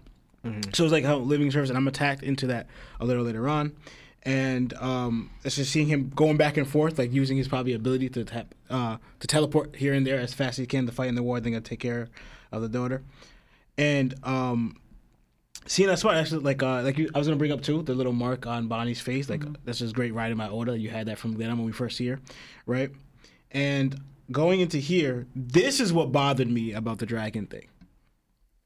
When he says, "Very well, live with no regrets," that triggered me. I was just like, Yo, bro, I was gonna say it too, but I was like, I don't want to keep harping on it. Bro. I was just like, Yo, I might swing on you saying something like that to me, Yo, bro. I, I was like, wow, how, Yo. you, how would you say that in this situation? bro, when he said that, I was like, so you don't, do you not regret? He's tone deaf, bro. Oh, That's goodness. that's what I'm learning. That- He's tone deaf. Bro. That got me. Damn. But yeah. so I'm gonna stop here because time wise, and also I want to tack on the beginning part and then how Kuma's living for himself to like what kind of like a mini theory of what I got later on. yeah. Yeah. I just think it's funny that Dragon said that, but like he clearly didn't regret leaving Luffy. You can still be out if you want. He said, "Yo, you worried about her? Yo, live your life with no regrets, yo. Join the revs. This is why we didn't go after Ginny, bro. There'll be more Ginnys. There'll be more, bro. You could raise another kid. That's not your own. Oh, Oh, you doing that already? Oh, damn. Yeah. No regrets. Yeah. Yo, this is why, like, I haven't like. All right. anyway, let's get to the last question, and then we'll take super chats, and then uh, We gotta do we'll sponsor, we'll do sponsor, take super chats, and then we'll go into phone calls. All right, like the video if you haven't, and join the Discord if you haven't. All right, guys. Finally, we see Bonnie at the age of five, which was seven years ago. Official age confirmed. Children are running away from what they call a vampire. Bonnie is shown in full glory, sticking up her middle finger at them. They tease her with a cross, and she fly kicks them in the face. That was funny to me. The bullies run away. Kuma says he gets nervous when she goes towards the doorway. Bonnie basically tells him to chill. She'll never make him sad. Kuma starts to cry, and she calls him a crybaby. Bonnie says the bullies made fun of her face. She knows it's a disease, and she can't help it. Kuma then, with a creepy face, says, What, your jewels? And then Bonnie yikes. Uh, he says it makes her beautiful. Bonnie says she loves them. Kuma asks Bonnie where she wants to go for a trip, and she says a sky island. Then maybe Nika is there, too. Kuma immediately breaks into a dance and starts to do the Joy Boy rhythm. Kuma says, okay, once she turns 20, Bonnie says her 19th birthday, she wants to go to Fishman Island. A doctor late at night tells Kuma that Bonnie has sapphire scales, which is incurable. Uh, during sunlight, exposure to sunlight, and even moonlight helps it spread. But even if it's not exposed to those lights, she only has five years left to live. Kuma is heartbroken. Bonnie overheard some of the conversation and asks what was they talking about about age 10. Kuma tries to act oblivious and makes up a lie. He tells her she'll get better at age 10. Bonnie, from excitement, screams that they can go around the world at that age. One year later, King Bekori is attacking everyone again. He wants to get rid of the people weighing down this country. He's slaughtering folks in the street. So, what did you guys think about the end of this chapter, starting with Seb? i was dope to see Bonnie. Um, it was like I knew like a lot of this backstory has been Kuma focused. It's good to see the Bonnie part start to get you know driven in. Um, I also really laughed at the kick. Yeah. I did. Uh, I I thought that was funny as hell. It reminded me of uh, Crow isn't worse. Yeah, like, yeah, yeah. like she just looks like one of those characters. Um, I thought it was dope Kuma's interaction with her, and like the the face he made, like what your jewels. I thought that was really funny. Um, him like encouraging her to to not be you know insecure about them, and saying that they're beautiful and everything. Like I thought that was really great. Him talking to her about the Sky Island, where she wants to go. Like it, it just it brought back that if you could go anywhere, where would you go, right? And it's Yeah. like in my head, I thought back to him saying that to um what's her face, what is her name, bro? I can't stand her. The the Perona. Yeah, there you go. Perona. And I was like, a Perona has pink hair. You think he like thought of Bonnie? Probably. Yeah. But uh, another thing about this is that Kuma's a, a real accurate dad. He is. Because people be lying to their kids, bro. I can't. it's true, they do. I was saying that he didn't tell a white lie. He to- he told a blue lie. A blue lie. Yeah. This is a blue scale. blue scales. Oh man. Okay. Uh, but yo, they be lying to their kids, bro. Sometimes you have to to keep uh, everything on an even keel. Um, the doctor looked like Fujitora to me.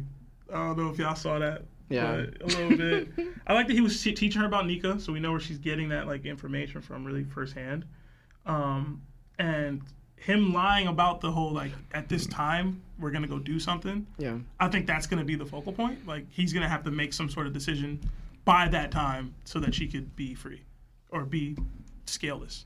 Um, and then the, the ending of the chapter, I just didn't expect. I thought the ending could have and easily should have been the uh, the lie that he told and like to be continued. Yeah. I didn't expect the cliffhanger with the, the flames and the town burning and all that. So something about to happen right now. What it is, can't call it. But that's it. All right. Law. Yeah, so um, just real quick because we finally get Bonnie's age, and now it makes sense. We're going. I think we saw actually Bonnie's real form. Remember when uh, Zoro was about to cut the celestial dragon, and she tackles the Zoro, right? Zoro says a kid, but if you look at her, she doesn't look like a little little kid. She looks around the age of a twelve year old, right? Which is her age. So I'm thinking that's probably Bonnie's real form there, what we saw there, and um, what I want to add to Kuma, right, is that, and also this is also where we get uh, why Bonnie's called Jewelry Bonnie. She got the name from here. Your jewels, Kuma. I thought that was pretty cool, and um, Kuma here. Yeah, I was going to add, Bonnie also knows of Nika. I think it's gonna play on when she finds out that Luffy, Lu, Luffy, wow, Luffy is Nika, or you know, right there.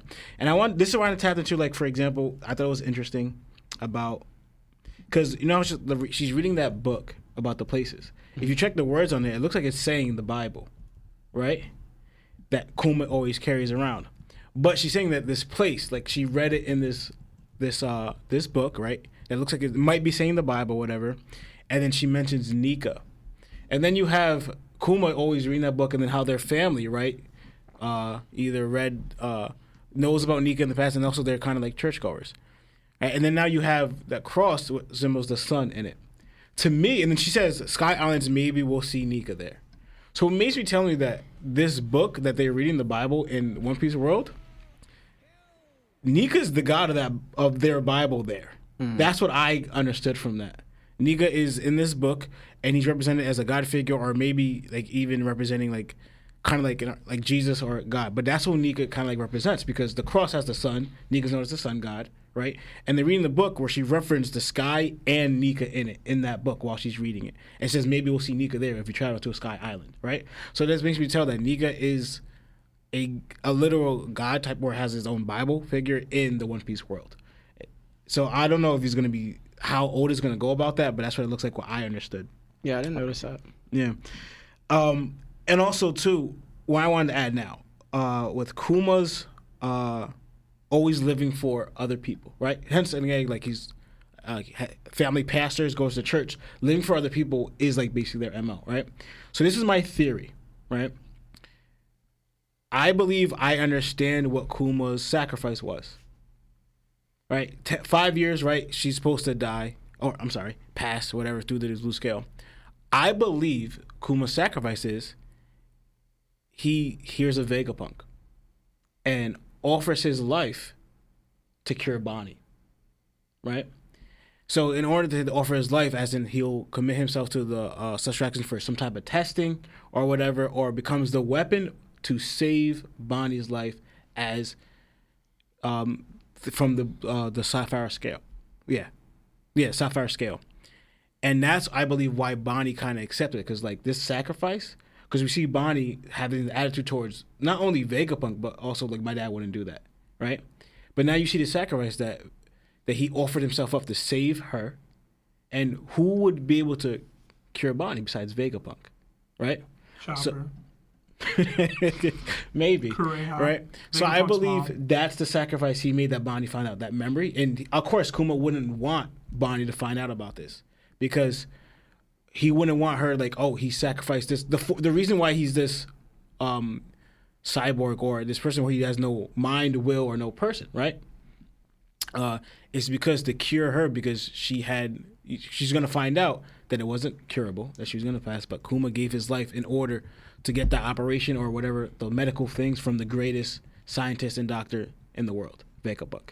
But ultimately, that you become the human weapon that is for the Marines, because that's the only way I would believe, showing that like how great Kuma is in that aspect is because always living for other people, but it shows that his love for Ginny and Bonnie overshadowed his hate and resentment towards the world government. Because he gave himself over to them to save Bonnie, who had like no hope. So showing Kuma's character, his love for Ginny and Bonnie stays strong. This where we're like, I'm willing to give myself up to this ultimate enemy here to save the girl, uh, the daughter of the girl that I love, right? Showing how great of a character Kuma is, always living for other people. As a Revs, as singer like that shows all together like Kuma's personality. That's what I think is the the sacrifice that Kuma made is to cure Bonnie by handing himself over. And I also believe that um two more things that uh Kuma, what he's trying to do, he, what if he's trying to kamikaze? like, you know, like just go to Mary Geoise and just like blow himself up and take out the, uh, the thing, like using what they turned me into against you. Like, you know, you turn me into a weapon, I'm to use my weapon and blowing up myself up and taking out Mary Geoise. And I also believe at the end of it is where Kuma becomes the king of Sorbet. He takes out this king and becomes the king, and then eventually the world government paints him as this, uh, the tyrant king. Yeah. Um, for me, when I thought about being a dad, like, like man, like I want to be a pops one day so bad, just cause like that's always been like something I've wanted personally. So just seeing Kuma do the things that he does for like Bonnie was really nice. Like it was nice to see. It was nice to imagine, and it's like especially with like guys having like daughters you're just like a different type of soft because it's your daughter. Like you, you just like super overprotective and you know, like your sons are always gonna be like crazy nuts, right? But like it's your daughters that you're truly like, yo, I'll fight the world for. So just realizing and also agreeing with your thought process, I had the same. I literally thought that he gave his body up, uh, made a deal with Vegapunk, and Vegapunk said we could cure her, but you have to do this. And he was like, no matter what, do it. Um, he was willing to leave the Revolutionary Army for Bonnie, so why wouldn't he go even further for Bonnie? Um, it does show a little, and I, I don't want to go back to like the dragon slandering that because I know everybody's gonna just call it slandering instead of actual truth. It seems like Dragon doesn't know what's going on. Once again, regarding like what he saw at uh, Mary Geoise when Kuma was a slave and stuff like that. But it also shows that I think Dragon doesn't know necessarily what happened with Kuma and Bonnie. I think Kuma might have gone out of his way without telling Dragon, like, yo, I'm doing this. You know what I'm saying? Like, I think that might have happened. I'm not saying it did, I'm saying it might have happened. And, you know, that's also the reason why Vegapunk was promised by Kuma not to tell Bonnie the truth because he was still trying to hold that blue lie. Um, but I, I thought it was incredibly sad, man, because you know, you know, me and Seb, we used to work at Best Buy for the St. Jude's uh, Yeah, for children donations, and just just having, I can't imagine, bro, like as a parent, to to have the a little you, Mm. like not be able to live past 10. Like imagine a little you like yo, you're my brothers. I would even if your kid was like that, I would be distraught because that's fam to me. So that's like, like damn, like my kid won't be able to live till ten, and then you have to lie to her because she's so smart, she's so gifted, she's so mm-hmm. strength oriented that she overheard the conversation, and now she's like, yo, what did you say? And now you have to lie to your kid, knowing that there might not be a cure, knowing that you're probably gonna have to bury your mm-hmm. kid. Like I, I can't imagine that as a parent, dog. Like I can't. Like I know people like parents get crazy over like the school system forcing ideologies upon their kids when they want to teach their kids so they get like this extra like you see this little baby mm-hmm. grow into this person and you see how many times kuma has cried over her like her little accomplishments like wearing a dress or mm-hmm. holding her bottle and you know being so scared for her to even leave the church she can't leave the church and she knows that he cries. She knows how emotional he is about her. And you have to lie to that same that same kid. Oh, Bruh, I'll tell you the truth, man. Oda In his bag, bro. Oda was Oda was messing me up, bro. So it's it's really sad. I don't know what's gonna happen next chapter. I do think what Lawrence says is gonna be true. Like he does become king. Um, but it's gonna be interesting moving forward. I think it's gonna be real interesting. I just I just whatever I just hope that Oda, through all the trials and and and sadness that Kuma experienced in his life, he gives him the ultimate happy ending. I, I, I hope he doesn't like he like I hope he oh doesn't yeah like I just hope he gives him a happy ending. Like like for a second Kuma comes back and something good happens in his life and then he fades away. Like I wouldn't be mad if he passed away but at least something good happened. I think so long as he passes away protecting Bonnie, it'll be poetic, symbolic, and something that Kuma would be happy doing. He wouldn't have an issue doing it. It might break Bonnie, but like he wouldn't mind. yeah Oh my I'm goodness. Hmm. You know she couldn't live past ten. Bonnie ate the age age fruit or whatever, right? Mhm. He gets to see Bonnie all grown up. Mm-hmm. that would be cool too Because I don't think he's seen Bonnie He, really he probably since then. hasn't. yo she the youngest uh youngest supernova too by far She's Yeah. 12. there's nobody That's in history crazy. who has ever been 12 Uh, and has been a supernova no. So, all right, Marv, let's hit uh, the sponsorship, and then guys, we'll be right back. Please like the video. This episode is sponsored by BetterHelp.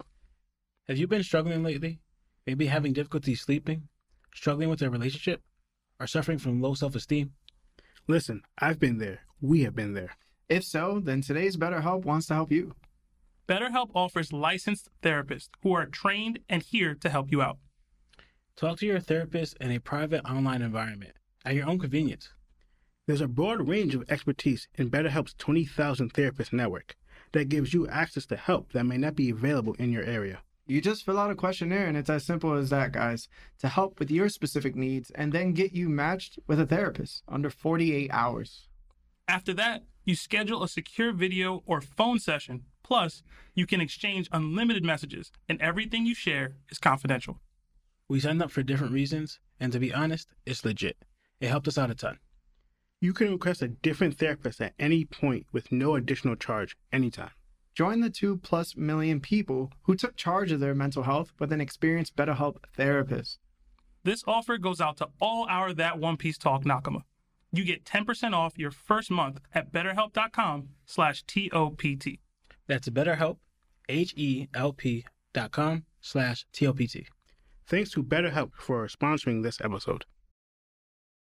I didn't know Marv couldn't hear us in those situations. I'm gonna start he can talking. hear us. He can I'm hear gonna us start now. talking mad.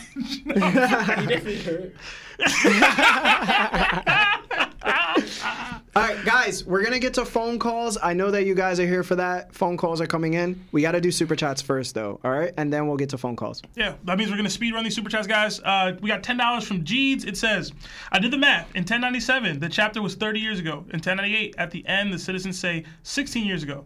Bonnie is five at the time. Five plus 14 equals 19. So Bonnie is 19 years old. Boys, Oda beating allegations. No, he is not. In the chapter, it blatantly says Twelve. Seven years ago, Bonnie was five. Uh, so we got another we got another eight month membership to Nakama status from our, our guy the mod Toby. Thank you so much, Toby. It says, "Y'all looking good up there." Hashtag Dragon Gang. No, no, don't make that hashtag. He's so weird, bro. we got another uh, 10 from Kevin G. It says Dragon does not have the spin the block gene. Garp span for Koby. Luffy spun for his crew. Dragon ain't spin not once, not even once. Shaking my head. No, he does mean- not. Yeah. Yeah. We got another uh, subscription to Yonko status from Mugiwara Ichimi. Oh, uh, thank you. enjoy what everything that comes with being a Yonko. We got 50 from D. Uh, it says Teach called Bonnie little girl and wife. Just saying. Uh, I don't think Teach knew, but he not being them allegations. We got another five from Loki Dean. It says I'm sorry, but I can't respect Dragon. You're telling me that Dragon and his army couldn't do anything, but Ginny could uh, by herself to escape. Uh, I think it was highlighted in the chapter that they kicked her out because she got sick. Yeah. Yeah. Uh, we got another 10 from Red Haired Shankdom. It says Oda is trying to show us one monkey family willing to endure loss. Garp and Luffy absolutely refuse to accept that they will lose people and freak out when they do. That's a little true. We got another 10 from Anthony Herrera. It says, What's good, fam? Just got out of Udon. Quickie question Who has the most tragic story, Law or Kuma? Uh, I put Kuma's up in the, the Yeah, it's cool. earlier. I'm, I'm probably going to Kuma. Law just had to c- crawl a couple bodies. Nah, that's not all Law had to That's do. That's not all Law had to do. They both got- lost everything. I, I He knows he's trolling. We got another 100 NOK. I don't know if that's crowns or something. From Mika Loki, it says, Will Kuma get a somewhat happy ending? Larry was just speaking to this. Uh, like coming to Egghead and seeing Nika save Bonnie. By the way, Shanks D. Xebec is real. Love you guys and your podcast every week. Keep up the good work. Oh, thank you. Hashtag Larry has W takes. Thank you, man. Um, Thank you, guys. Thank you. I hope he does. Uh, I hope he does get a good. The Nika saving Bonnie, I like that. Yeah, him seeing it, that would Yeah. be cool. Uh, we got another five, or him telling Bonnie that it's Nika. That could be cool too. We got another five from Kevin G. It says Ivankov spun the block for Ace, probably felt bad for Ginny, and won't let it happen again. Yeah. Okay. Another five from Kecker's Boy. It says Dragon is a revolutionary, not a hero. He cares about people, but will sacrifice them for his goals. He's got tunnel vision. Sabo is the hero they needed. Mm. Hey, speak. Again, Luffy. Luffy's not a hero. Hey, man. Another 10 from Anthony Herrera. He says, Yo, honestly, Dragon should have at least tried to plan something to save Ginny. Talking about never understood justice behind the back. Man, his son Luffy has more heart for his Nakama. Hashtag Dragon Fake AF. Nah, you're being too crazy. I wasn't that harsh. Yeah, yeah. Another yeah, five. He's not fake. Yeah, he still believes when he believes it. He's just he's hamstrung. We got another five from Captain Kurt. It says, "So we're going to act like Dragon didn't save Luffy from that execution." I mean, No comment, bro. He didn't go there to save. Like he didn't know Luffy was at Goa. Just, just Oh. I'm, I'm not even speaking to. yeah. Another 100 and okay from Mika It says, Did you guys notice that the first time we meet Bonnie, the Celestial Dragons are kidnapping a woman who wanted to marry someone else and forced her to be his wife?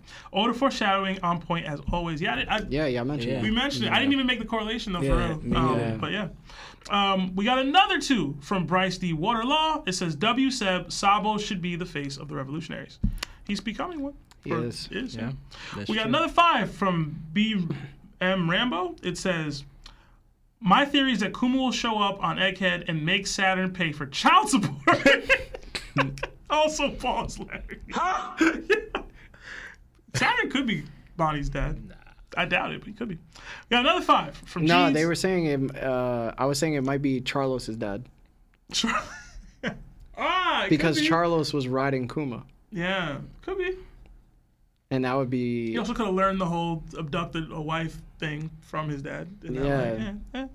Hope not. That would make Charles and Bonnie brothers yeah, and sisters. Oh my goodness. yeah. It's rough. We got another five from Jeeves. It says that if Luffy is 19-ish, the Goa callback is when Dragon got with Luffy's mother in Goa. Unfortunately, we lost Ginny. Timelines matter. Yeah. No, we. Uh, No, Luffy was already like Yeah. Yeah. He was what like seven, something like that. Yeah. When he had the tattoo. Yeah. Uh, When they lost her, yeah, he was. It was when Ace Yeah. and was I- over. we said it last was episode. fighting the Blue Jam When Pirates. Lionel was here, we said the timeline when he already had Luffy. yeah. Yeah. Yeah. Need Lana for that. We got another 10 from Nertaku. It says, Much love for the shout out. Also, the cross has eight dots for the eight planets that resolve, revolve around the sun. Also, enjoying you guys getting on the Garp and Dragon train. They are each one half of Luffy. I can see that. Yeah. Yeah. Y'all getting on my train. We got another five. We're running a train. Sh- Come on. bro. Okay. Come on. Got another five from Shadow. It says, based on Luffy's fighting style, would he ever be put in a position where he had to clip a villain? And if so, how would he do it? Um, By punching them. punching really hard with a really big fist. We got another 10 from Charge Meal. It says, Dragon and Garp prefer suffering and being in a familiar place rather than try new things and risk. Don't be like them. This podcast would never have been if our guys stayed in their comfort zone. Hashtag gold podcast. Thank you, Sean. Oh, thank you. Let's. Appreciate that. Another 280 from Dragon's girl's like, you want to try a different position? He's like, this missionary's fine. What's wrong with you, bro? Another five from Garbage D Fish. It says, Whitebeard do nothing about Teach. He's soft too. Uh, little different. But that is a little different, but it's still a knock on Whitebeard. It is. Yeah. It is. We That, that's the thing too. People be like, "Yo, we don't be knocking people." yeah, listen, Like, I great. can knock you and love you, bro. I Yeah, can. exactly. I can knock you and love you. I don't love Dragon though. I don't. I don't. No, White Whitebeard's my dude, but the the Oden and especially Thatch, he should act. You gotta stop saying the Oden thing, bro. Oden's not the same. to Yeah, me. But Thatch Nah, though, bro. Thatch is still The Thatch- Thatch, yeah, yeah, Thatch, Thatch is yeah, Thatch, yeah, yeah. for sure. We got another 50 from D. It says Blackbeard, I love little girls. Lolly is justice. How did this make it through? Where the mods at? Mods. Where the mods at? How did at, that bro? make it through? Where's the mods, bro? We got another five from Bryce D. Water Law. Okay, so maybe this is obvious, but if Bonnie's disease progresses with her age, then I'm thinking maybe Kuma sacrifices himself to get her that fruit. Yeah, I mean that that tracks. Could be. We got another mm-hmm. 35 Czar. They were saying that it's the celestial dragon syphilis.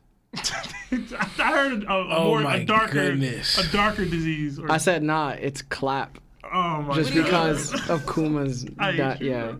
it just makes sense. Uh, we got another 35 Czar from Lundy, um, but no comment attached. So thank you so much for the super, but let us know your words next time, Zon, uh, Lundy. We got another 10 from Victor Hate. It says, with all we seen by Celestial Dragons, how do y'all imagine all of ending all of ending in the end? We can't have it be that heroes become new oppressors or seek revenge for what was done. Can there be peace? That's a loaded question, man. I don't know if we have the time to, to dive that deep into that. Yeah, that's loaded. Hit me, hit me on the Discord, Vic. We got another five from Alexander. It says, "Would would laugh if we get a Bonnie I am your father from Saturn bonus in the chapter features a lightsaber." Hashtag Reb Grippy got me acting strange. What? She's 12, bro. Yo, oh man. Can't say grippy. Uh, it says Rev. I don't know who he's talking about specifically. Yeah, bro. We got two dollars from Fell Winter Peak. Can Kuma's paw paw really deflect everything? Uh, It can't deflect everything. it can't. No. It can only do mild things. Yeah. Can't reflect emotional pain. But somehow he could just like exit out memories. So I don't know, bro. Yeah. Yeah. So. All right. Let's get to these phone call, guys. Uh, if you haven't liked the video already, please like the video for us. Let's do it, Mauve. Oh man, it's a great chapter. It was a good It's- chapter. It's a great It was a- flashback. people were saying it sucked. That's because they felt the way. Which, Yeah, they were like, "Oh my god, my dragon is hurting." like dragons. hey, what's going on? This is Larry from that One Piece Talk. How can I help you? I mean, not how can I help you? How's it going? Uh, just what's up, man? Yo, it's Andrew. Andrew, I'm so sorry, Can I take your order? Yeah, Sebastian's laughing in my ear. I'm taking orders. Welcome to Good Bird. What's up, Andrew? Yeah, what's good, Larry? Bear? I mean, Larry Paul. Oh, oh my god. There's no way, bro. 4K. You know, yeah, my bad. Yeah. I'm so, yeah. You don't got time, Andrew. What's your question? Sorry. I'm, I'm sorry. Yeah, so so with Egg, with with Egghead right now, it seems like it's gonna probably like wrap up rather soon. So what are some of your like favorite moments from the arc so far? Dragon getting slandered. no, I'm Um, joking. when Luffy rocked Kizaru with that punch One to the shot? dome. Yeah, that was- yeah, that was pretty great. Because I, it just fit my agenda of the Yonkos and Admiral Strength. the flashback one the, the whole arc's been great the Yep. cutaways to other things garp on uh, beehive and, and some of the other stuff um, but when they cut back to the straw hats and everybody was like good i know i complained about it in the moment because we didn't get to see how it went down but i thought the, the that moment was great Yeah. i thought the moment itself was great shaka getting sniped york's reveal like there's been so great? many great moments in egghead already and this this flashback alone Yeah. that double spread of rocks Yeah. Egghead going crazy. yeah man I, I really like um, Vegapunk explaining how devil fruits work. I think that's my favorite so far. My second favorite would probably be just seeing the Rocks pirates. Um, but I think if we do get to see Rocks this arc, that would be my favorite. Just because like I'm a huge fan of rock, so I'm gonna be biased. but how about you, Andrew? Oh yeah, just I like the flashback between like Dragon and Vegapunk. Even though I hated Dragon this chapter, but I really like that like little flashback they got. Um, Kizaru packing up a Luffy in the beginning was pretty dope. Um, Doll, just Doll. facts I gotta Yeah. spray you down, bro. Hey, wait, hold up. No, like with a spray bottle. Stop. All right, never mind, bro. Okay, I see what you did there. I'm done. yeah, and just and just the I think the last one for me is just the whole Garp situation at at Hachinosu. hmm Yeah, and that's probably just mainly it. Also, after this chapter, you know, um, Blackbeard definitely on FBI watch. So, so before you go, right, and before we take another call, can you just say why you hated Dragon? No, I didn't. I, no, I was just like I was just irritated with his actions, like what what what happened. So when it happened regarding to when he said like, "I'll like live your life without no regrets," it kind of got me a little irritated. Why is that? I don't. It was kind I feel like um, a lot of what Warren said earlier. Sorry, I kind of, I'm sorry. It's like my dog's on the way, so. Um, it was just kind of like with the way he was saying that to Kuma, it almost like sounded like he didn't care. But I do understand like from both sides what what people were saying about like that whole situation. But I probably just had to have some time just to think about it. All right, that's interesting. But uh, Andrew, thank you for the call, man. Thank you for the question. Yeah, no problem. Also, Imu Gang. Wait, Yo, you gotta stop. Bro. how you gonna switch from You gotta to- stop, like, bro. Imu gang is wild, bro. I might, I might Hey. be one day. Jeez, it's like I just said Dragon Gang or something. Oh man, thanks for the call, Andrew. You probably wouldn't want to be a part of Dragon Gang. He wouldn't save you. Or your girl. He's like, no, See- I'll see you. See you, Andrew. See you, Andrew. See, this is how my one works. How you gonna come at Dragon for not saving uh, Ginny, but then say Imu Game when he kind of promotes this stuff? This is his people doing it. This is where I have conflict. Imu with ain't that. never did that, to our knowledge. Why you think he want Vivi? Hmm. Hey, what's going on? This is Larry from that One Piece Talk. Who are you and how are you? Aha, ha.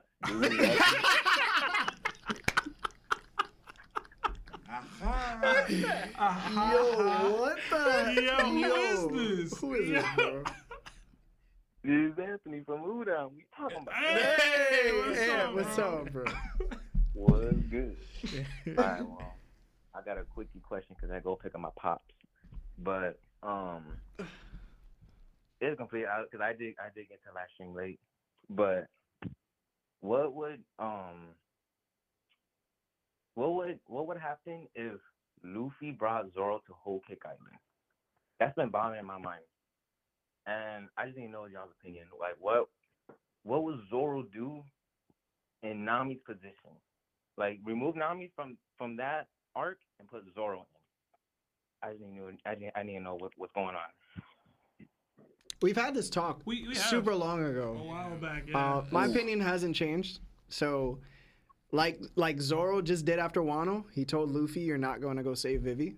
Uh, would I think he he held that same stance towards Luffy since Water Seven when he told Luffy, "You can't just have Usopp back into the crew."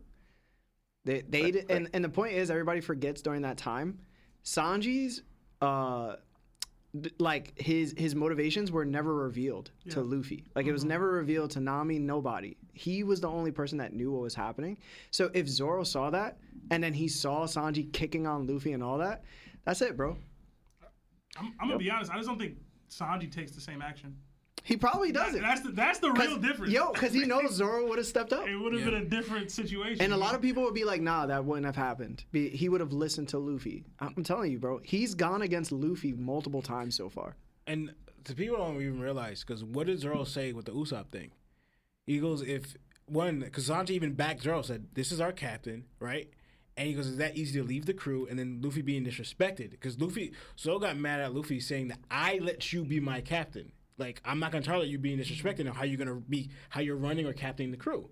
And then he also says, if this continues the way you're captaining, I don't like. Next is I'm leaving the crew. Yeah. Mm. And now go to the situation where like you have Sanji doing that, like Larry brought out, didn't know Sanji's actions or why he did it. If Zoro's and say Sanji still tries to act the same like that way, there's no way Zoro's gonna stand for this because lately he's been coming at Luffy more like, yo, shape up, stop letting your guard and all this stuff. And if he just occasionally just let Sanji back in, Zoro's not gonna take that. We have potentially where Zoro just leaves the crew on whole cake Yeah. because like this, this is not. You're not the captain I thought you were. I think the only difference here is slight difference is that Zoro has respect for Sanji in a sense that he knows how strong Sanji is and what he means for the crew. So there might be a small part of him that's like, okay, why is he acting this way? That like what what do they have over you that's causing you to act this way? Right? Right. But if he sees him kicking Luffy, it's gonna be a problem. Yeah, that's what I'm So saying. Yeah, that's the point. listen, Like, he- that's why I don't think Sanji does that. I don't think he, I don't think he could do it. If Sanji, He doesn't think he could get away with it. You know what I'm saying? Hold on, hold on. So you you think that when you think Sanji's not gonna kick Luffy, is Zoro's there? Because in my opinion, I feel like when if Sanji's you know kicking Luffy, and then Zoro sees it, bro, he's cutting him. Like that's crazy. Like he's cutting them from the spot. Like there's like this is me. If I see my homeboy getting kicked like that by his other homeboy that I didn't know that I grew up with, I'm I'm I'm I'm jumping. I'm jumping.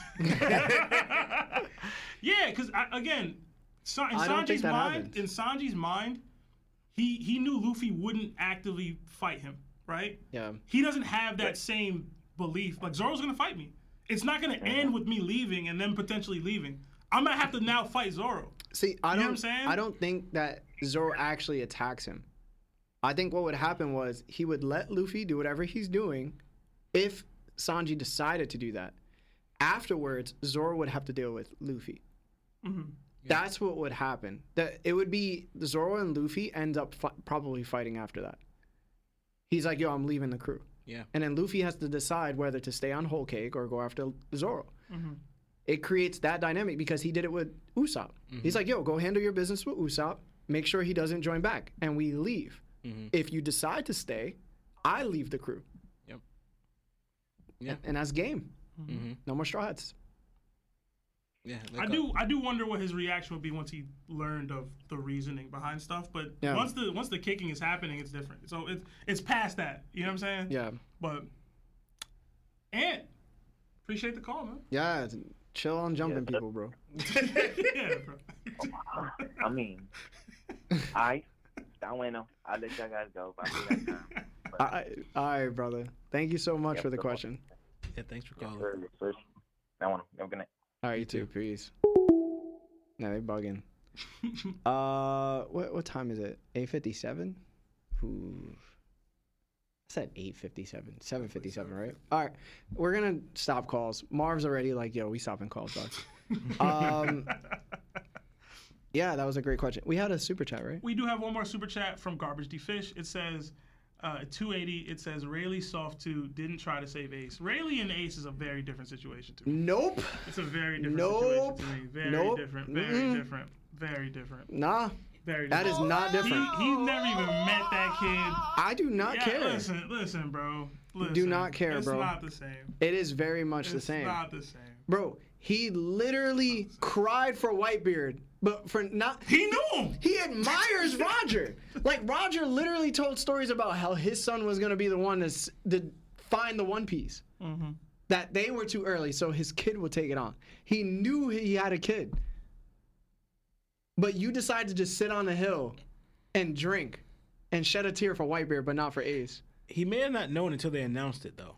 That's come on, Lawrence. No, What you mean? How, would he know? How would he know? How would he know? How would he know? How would he know, Larry? Because remember, How would he remember, know? There's Roger no did, way Roger that did Rayleigh didn't disband the know. crew, Bro. and then go to his wife. There's he no disbanded way. the crew Bro. There's no way, bro. For a full year. There's no way, bro. I'm telling you right now. He disbanded the crew for a full year. There's I'm no gonna, how I'm gonna have to Hold on, ask you on. how he would Hold know. on. Does Shanks know? How would Shanks I don't know that Shanks do would Shanks- either. I, I don't know if Shanks knows. The I don't only, know way, either. the only way is that well, why would Shanks say it is when Ace went to go meet Shanks. Yeah. but, oh, I'm Roger. He's not. But they talked about Luffy. Yeah, Guys, he we got to didn't wrap think it. I got two more soups. Uh, we got two from Kyron Calhoun. It says, "Just gotta say, Seb, you the real goat, bro." Uh, Why? that. Why? Why? that. Why is he the real goat? And another two from Terrence Matthews. It's so hard to call in these days. Yeah, we're gonna try to get the calls quicker. Next week is break week, so we should be doing much more calls, guys. Yeah, Um, next week is break week. Yeah. I'm thinking about collabing with somebody. I just don't know who yet. Okay. But we'll see. But um, yeah, well, I'll mention it. But yeah, guys, listen. Uh, if you haven't liked the video, please like the video. To all our Spotify listeners, thank you so much. Uh, I, I forgot to mention this on Spotify. Uh, if you don't want commercials at all, I tried to put it the lowest I could for the subscription price, and it was like two dollars. So if you want to just pay the two dollars, that way you don't have to listen to commercials. You're more than welcome. If not, just hit the skip button on commercials and deal with that. Um, Marv has been putting out the videos for Spotify, so if you wanted to watch on Spotify, you're more than welcome now. Also, to everybody that continuously supports us, thank you so much. We just hit 20,000 on Facebook. So we just jumped on Facebook. Uh, so thank you so much to Marv. Thank you guys to you. And that's it. My name is Larry Lawrence. Sam. and Lionel. This is that One Piece Talk. Jana!